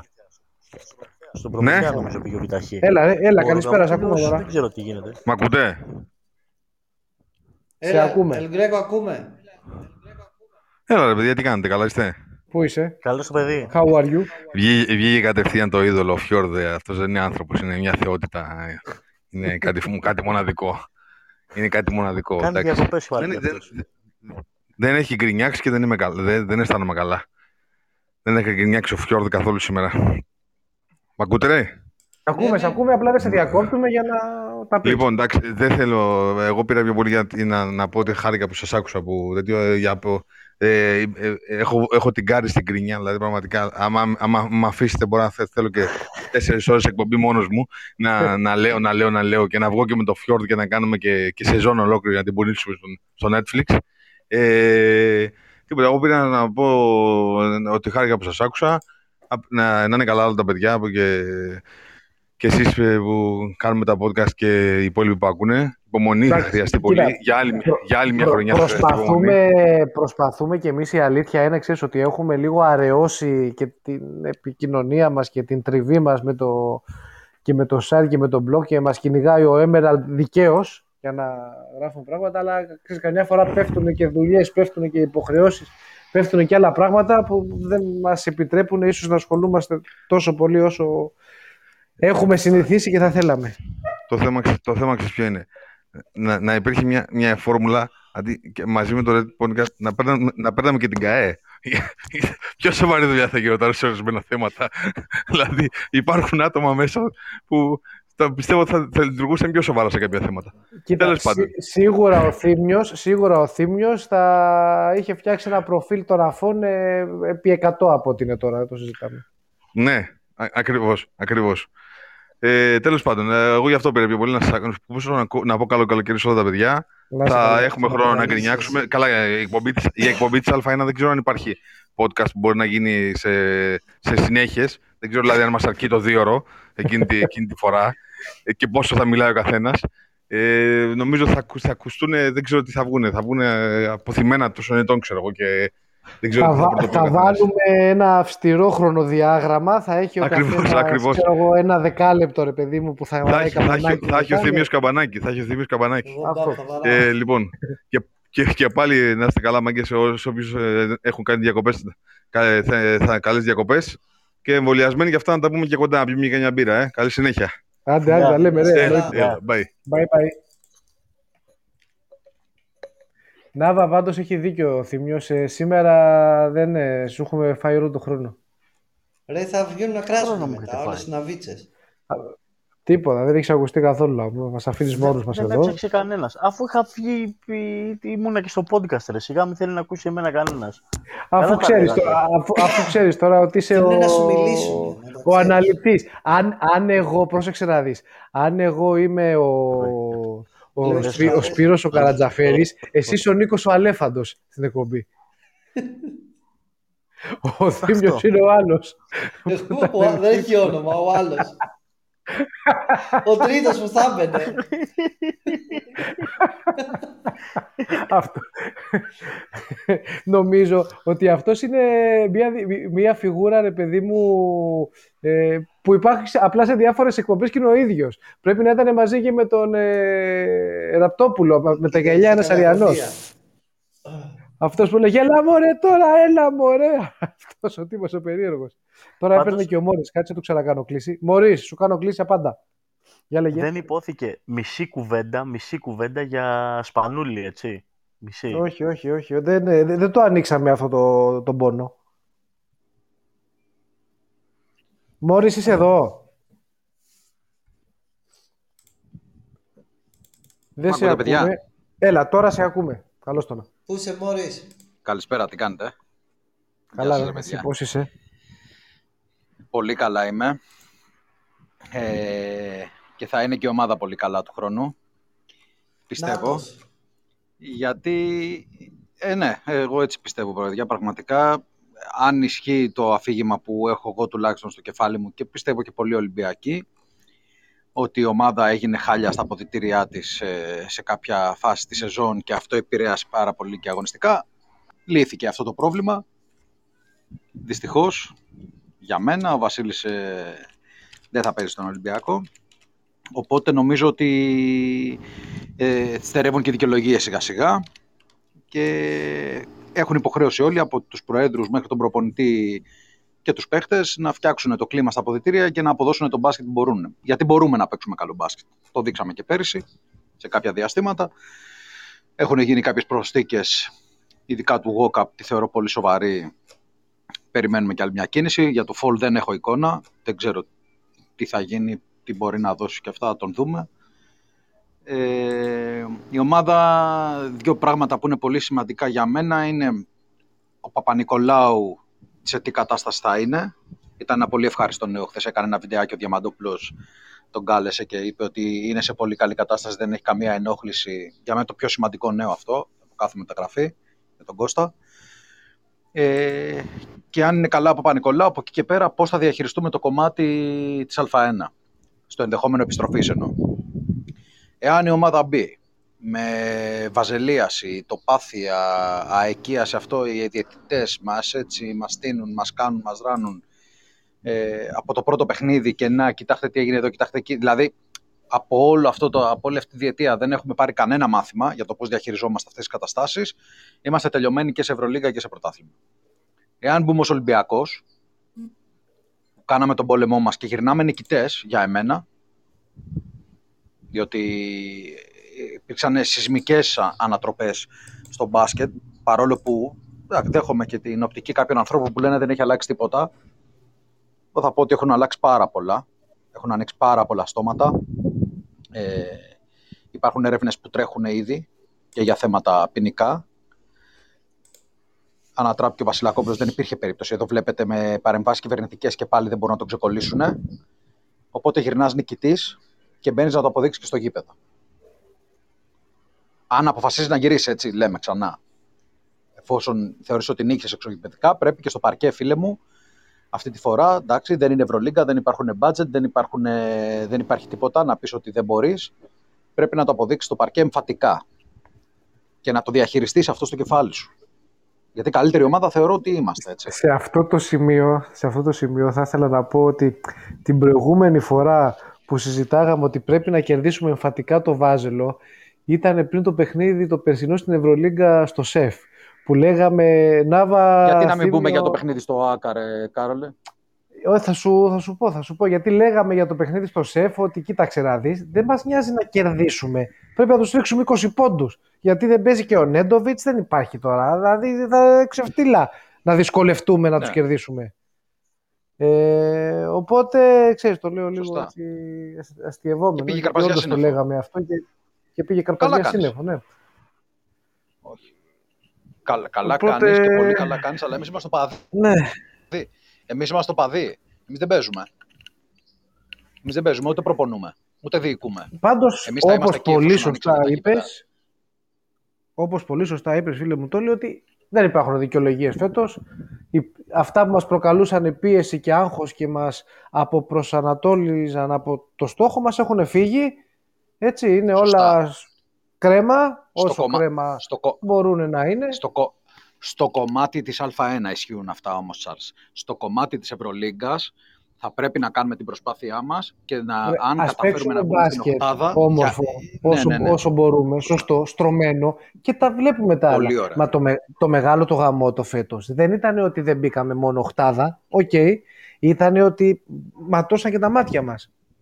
Δηλαδή κατάλαβες, δεν είναι ότι παλέψαμε για την οχτάδα, δεν τα καταφέραμε γιατί υπήρχαν τελικά οχτώ καλύτερες ομάδες από εμάς. Οκ, αυτό ξέρεις. Αλλά ήμασταν και πολύ κακή ομάδα ρε γαμό το, αυτό. Ναι, ήμασταν, ήμασταν κακοί, ναι, ισχύει. Όχι σε, όλο το, σε όλη τη χρονιά, αλλά σε γενικές γραμμές ήμασταν κακοί. Ναι, δεν παίζαμε Ναι, καλό. ήμασταν κακοί αυτό. Οπότε φέτος πρέπει να είμαστε καλοί. άμα είμαστε καλοί, Πρέπει. και εγώ πιστεύω ότι θα, θα πάμε κάπως καλύτερα. Πλέον δεν μπορώ να λέω. Πέρσι είχα σίγουρα την Ναι. οχτάδα.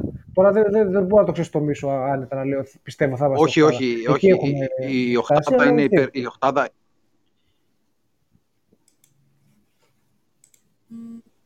Τώρα κάνεις λίγο διακοπές και δεν ακούμε το... η οχτάδα θα είναι υπέρβαση αν έρθει και εκεί πρέπει. Μ' ακούς τώρα; Εντάξει, σε ακούω. Δεν το θεωρώ πάντως υπέρβαση και αυτό η επικοινωνία λίγο είναι νομίζω υ- υ- υπερβολική. Υπέρβαση δεν είναι. Όταν Μην είσαι τρία φτάσουμε να χρόνια λέμε την οχτάδα δωδέκατος, υπέρβαση. ε, Charles, όταν είσαι τρία χρόνια δωδέκατος, είναι υπέρβαση η οχτάδα. Πήγαινε εντεκατός, δέκατος, ένατος και Όχι, μιλάμε για όχι, αυτό. όχι, Γιατί ξεκινάμε όχι, κάθε όχι, χρόνο όχι. και λέμε για Final Four. Sorry. Καλά, γίνε λίγο καλύτερος από ό,τι ήσουν πριν. Γίνε Θα δούμε. καλύτερος. Ξέρεις, ε, διαφωνώ από ποια άποψη, ότι δεν σημαίνει ότι επειδή τη μία χρονιά πήγε στο δέκατο, πρέπει μετά να πεις ότι θα είναι επιτυχία να πάω ενδέκατος, θα είναι επιτυχία να πάω δέκατος, θα κάνω πέντε χρόνια να πάω οχτάδα. Όχι. Βγήκες στο δέκατο, φτιάξε μ, τα κενά σου σαν ομάδα, δούλεψε παραπάνω και βγες 8ο, 7ο. Δεν είναι θα και κάτι τραγικό.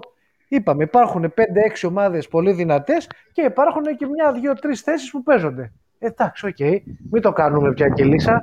Ότι πού να πάμε οχτάδα υπάρχει η Μπάγερν του Τρινκέρι. Εντάξει, όπα. Ναι, ναι, υπάρχει. Υπάρχει το Τρινκέρι. Όταν καταφέρεις και γίνεις καλύτερος από την Μπάγερν του Τρινκέρι, θα πας οχτάδα. Ρε, φίλε. Ναι, ρε παιδί Αυτό μου, αλλά θέλω να σου είναι πω ότι απλό. δεν είναι, είναι απλό. δεν είναι η τέτοια. Η Μπάγερν του Τρινκέρι ομάδα μιας χρονιάς ήταν και πήγε οχτάδα. Έτσι. Δηλαδή δεν είναι ότι χρειάζεται κανένα μακρόπνο σχέδιο που να έχει γίνει Ε, ε, πήγε ένα σούτ από το διαδικασία Final Four, ολόκληρη. ε, Ακόμα, μπράβο, α- ακόμα πιο πολύ. Ακόμα πιο έντονα με αυτό που μου λες. Υπάρχει ο τρόπος να δουλέψουμε σωστά. Πέρσι δεν δουλέψαμε σωστά για διάφορους λόγους.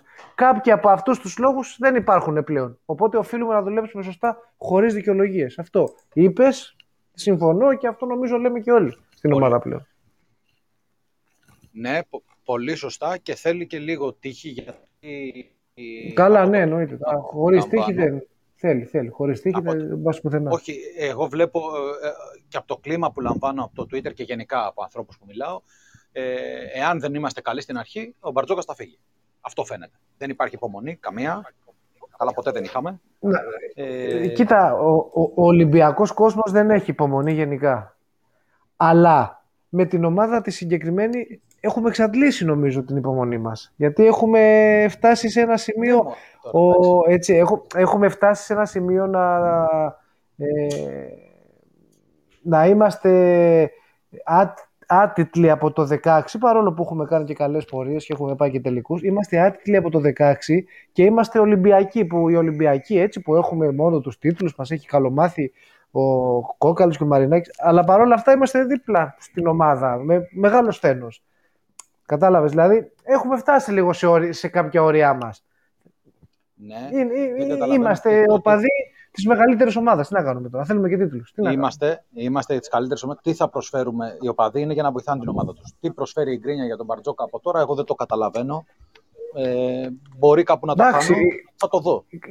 Κοίταξε να δεις, η γκρίνια για το Μπαρτζόκα ή η γκρίνια για το Είναι οτιδήποτε. γκρίνια, είναι έτσι. κριτική θα είναι, σου πω τώρα, είναι κριτική. κριτική. Ακριβώς. Θα του κόψουμε και την Δηλαδή- κριτική. Το... Παιδιά, συγγνώμη, εγώ, εγώ σαν ε, Παναγιώτης, με συγχωρείτε, εγώ σαν Παναγιώτης δεν μπορώ να μην κριτικάρω ή να γκρινιάξω όταν ο Μπαρτζόκας, θεωρώ εγώ, κάνω λάθος ίσως, ναι, κόβει τον μπάσκετ στο σπανούλι και δεν κοιτάζει κάπως να Πώς τον το κόψε εκμεταλλευτεί. τον μπάσκετ στο Σπανόλιο. Πώς έκοψε τον μπάσκετ. Παράδειγμα, γιατί δεν κάναμε και την ε, τέτοια. Γιατί ο Σπανούλης, παράδειγμα, το όλη- ήθελε. Προφανώς και ήθελε, ειδικά φέτος που θα υπάρχει και κόσμος και θα υπάρχει και Α1 και θα υπάρχει και πρωτάθλημα, Ωραία. να τελειώσει Δώσ' με ένα με αυτό λεπτό. Δώσ' και με να ένα λεπτό. είχε. Δώσ' με ένα λεπτό. Τώρα το Είναι πρόβλημα είναι ξεκάθαρο. ότι ξεκινήσαμε αυτό και δεν έχω Περίμενε, και πολλά περίμενε, λεπτά. περίμενε. Ένα, Περίμενε. ένα, Δώσ' ενάμιση μου ένα λεπτό, Μωρίς, ενάμιση. Ενάμιση λεπτό λοιπόν. Ο Σπανούλης ήθελε ρόλο. Ήτανε για να του δώσουμε ρόλο; Ρόλος Κι εγώ ήθελα είναι, να και, μείνει μια ρόλ, χρονιά. ρόλος είναι και το τέτοιο. Ε. Ρόλος είναι και ε, να είναι πέμπτο, πέμπτο γκάρτ, πέμπτο Δεν έκτο γκάρτ. καθότανε. Δεν, δε- ε, έχει ξεκαθαριστεί αυτό. ε, που κάνανε. ο- δεν καθόταν. Υποθέσεις Ε, κάνεις. όχι ακριβώς. Υποθέσεις Υποθε- κάνεις. Ναι, όχι ακριβώς, όχι ακριβώς. Τέλος πάντων. Δεν είναι τώρα, Τι δεν έχουμε και υποθέσεις, ρε χρόνο παιδιά. να το αναλύσουμε, πει- αλλά έχουν όχι πει- ακριβώς. Ε, Έχουν υποθεί ρε παιδιά σχεδόν δημόσια αυτά. Εντάξει, πιστεύω θα το πει κιόλας. Το παιδί με, μέσα από τους κύκλους του και καλά έκανε γιατί τέτοιος είναι. Και έτσι έφτασε εκεί που έφτασε, είπε ότι εγώ δεν κάνω, εγώ θέλω την μπάλα. Δεν μπορώ να κάθομαι στον πάγκο. Κοίταξε Εγώ να αυτό δεις, και, καταλαβαίνω. και, ο- και ο Σπανούλης μέσα τους κύκλους του είπε ότι δεν με σέβεται καθόλου. Και ο Σπανούλης όταν έκανε την ε, πατάτα που πήγε, γιατί και εγώ ξενέρωσα, που πήγε στην Εθνική, το πρώτο πράγμα που είπε είναι ότι ο coach ε, Πιτίνο μου έδειξε πόσο πολύ με σέβεται και πόσο πολύ σημαντικό θεωρεί να είμαι στην ομάδα και μου εξήγησε το Ο ρόλο που θέλει Σπανούλης, να έχω. λοιπόν, ο Σπανούλης λοιπόν είναι ο Μετράνε μεγαλύτερος όλα. παίκτης που έχει περάσει, Μετράνε που όλα. έχει περάσει από τον Ολυμπιακό. Τελείωσε όμως τώρα πλέον. Τελείωσε Πάμε τώρα, μπροστά. τελείωσε βέβαια, πάει. Πα- Πάμε, πάμε μπροστά και έχουμε το coach εκεί το Γιώργο και στηρίζουμε και προχωράμε. Θέλω να πω μια χαιρετισμού στον Αντώνη. Ε, Η Σύρος είναι καταπληκτική, πήγα τον είδα. Ε, φοβερός οικοδεσπότης, τρομερό νησί, να πάτε όλοι. Να περάσετε καλά όσοι θα πάτε διακοπές μετά. Σας ευχαριστώ για όλα, φιλάκια. Να είσαι καλά, ρε, μόλις. τα λέμε, μιλάμε. Λοιπόν, νομίζω, νομίζω ότι εκτός από ΔΕΑ1 ε, episode, ας πούμε, θα πρέπει να κάνουμε και ένα για το Σπανούλι, ε. Ναι, ναι, συμφωνώ.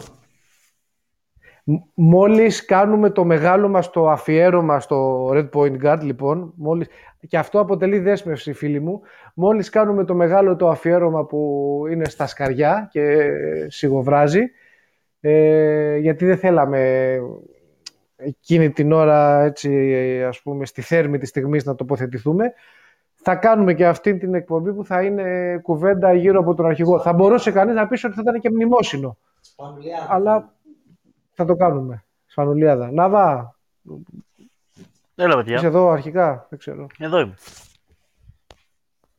Σήμερα είναι λίγο ο Σας παρόν. απολαμβάνω. Α, ωραία, χαίρομαι. ε, Σπίτι απόλαυση. λοιπόν, Εσείς λοιπόν, πείτε λοιπόν, τα ας, επιχειρήματά ας μας. πάμε προς το κλείσιμο. Πείτε τα επιχειρήματά μου. Ας γι' αυτό πάμε δεν προ- μίλησα. Όλο και καλά το σκύλο και τέτοια. Καλά, φέτος, ε, φέτος λέω σήμερα ξεβρακώθηκες, δηλαδή ούτε λίστα πέτσα τέτοιο πράγμα. Καλά, εντάξει. Ούτε Δεν λίστα ασχοληθώ πέτσα. άλλο. Σήμερα τον κατάλαβαν όλοι. Τσάμπα, Τσάμπα, χα- το κράξιμο και στα μηνύματα. Είχα, είχα... Ναι, δηλαδή, εντάξει, ξέρω εγώ, το παράκανες λίγο. Τι Εντάξει. με κράζανε; Ε, ξέρω εγώ. Ε. Κάτσε, δες. Οι 14 γίνανε 11, μόνο αυτό σου λέω. Κάτσα, τους, κρα- κάτσα τους να κρατήσω έναν έναν. Α, τον βρήκα τον πρώτο. Του σημειώνω. Αχ, λοιπόν, παιδιά, πέρασαν οι δύο ώρες ε, νερό γάμο. Το μου είχε, μου είχε λείψει, αλλά δεν προλαβαίνω και να... και παραπάνω. Εντάξει, τώρα θα λείψουμε, θα αρχίσουμε λίγο με τις διακοπές που θα, που θα λείπουμε ενίοτε. Μία λείπει ο ένας, μία λείπει ο άλλος. Ε, βέβαια. Οπότε Και έτσι ζωάρα. όπως το Αν βλέπω, εσύ- Εμείς υγιώνουμε έτσι εδώ πέρα όπως στο το γραφείο και εσύ βλέπω, κάνεις ζωάρα. δεν θέλω να πω τώρα, δεν θα σε δώσω στον κόσμο, τέλος πάντων. Ε, έτσι όπως το βλέπω, θα μπορούμε, αν έχουμε έτσι ζεστά πράγματα, να ξανατοποθετηθούμε προς τα τέλη Αυγούστου, πριν ξαναφύγω. Νομίζω ότι, ναι, νομίζω ότι κάπου εκεί θα μπορούσαμε να κάνουμε την, ε, την κουβέντα μας. Όπως και να έχει, ήταν ένα πάρα πολύ ε, δυναμικό απεριτήφ, ε, έτσι, ήταν ε, γεμάτο ένταση που προφανώς έχει δημιουργηθεί γιατί μας έχει λείψει αυτή η τριβή μαζί σας και αναμεταξύ μας, οπότε καταλαβαίνετε ότι αυτό το πράγμα καμιά φορά μας φουντώνει παραπάνω. Βγαίνει. Ευχαριστούμε πάρα πολύ για την παρέα που μας κάνατε. Θα τα ξαναπούμε ειρή εν παρόδο. Καλό βράδυ σε όλους. Καλό βράδυ, παιδιά. Γεια.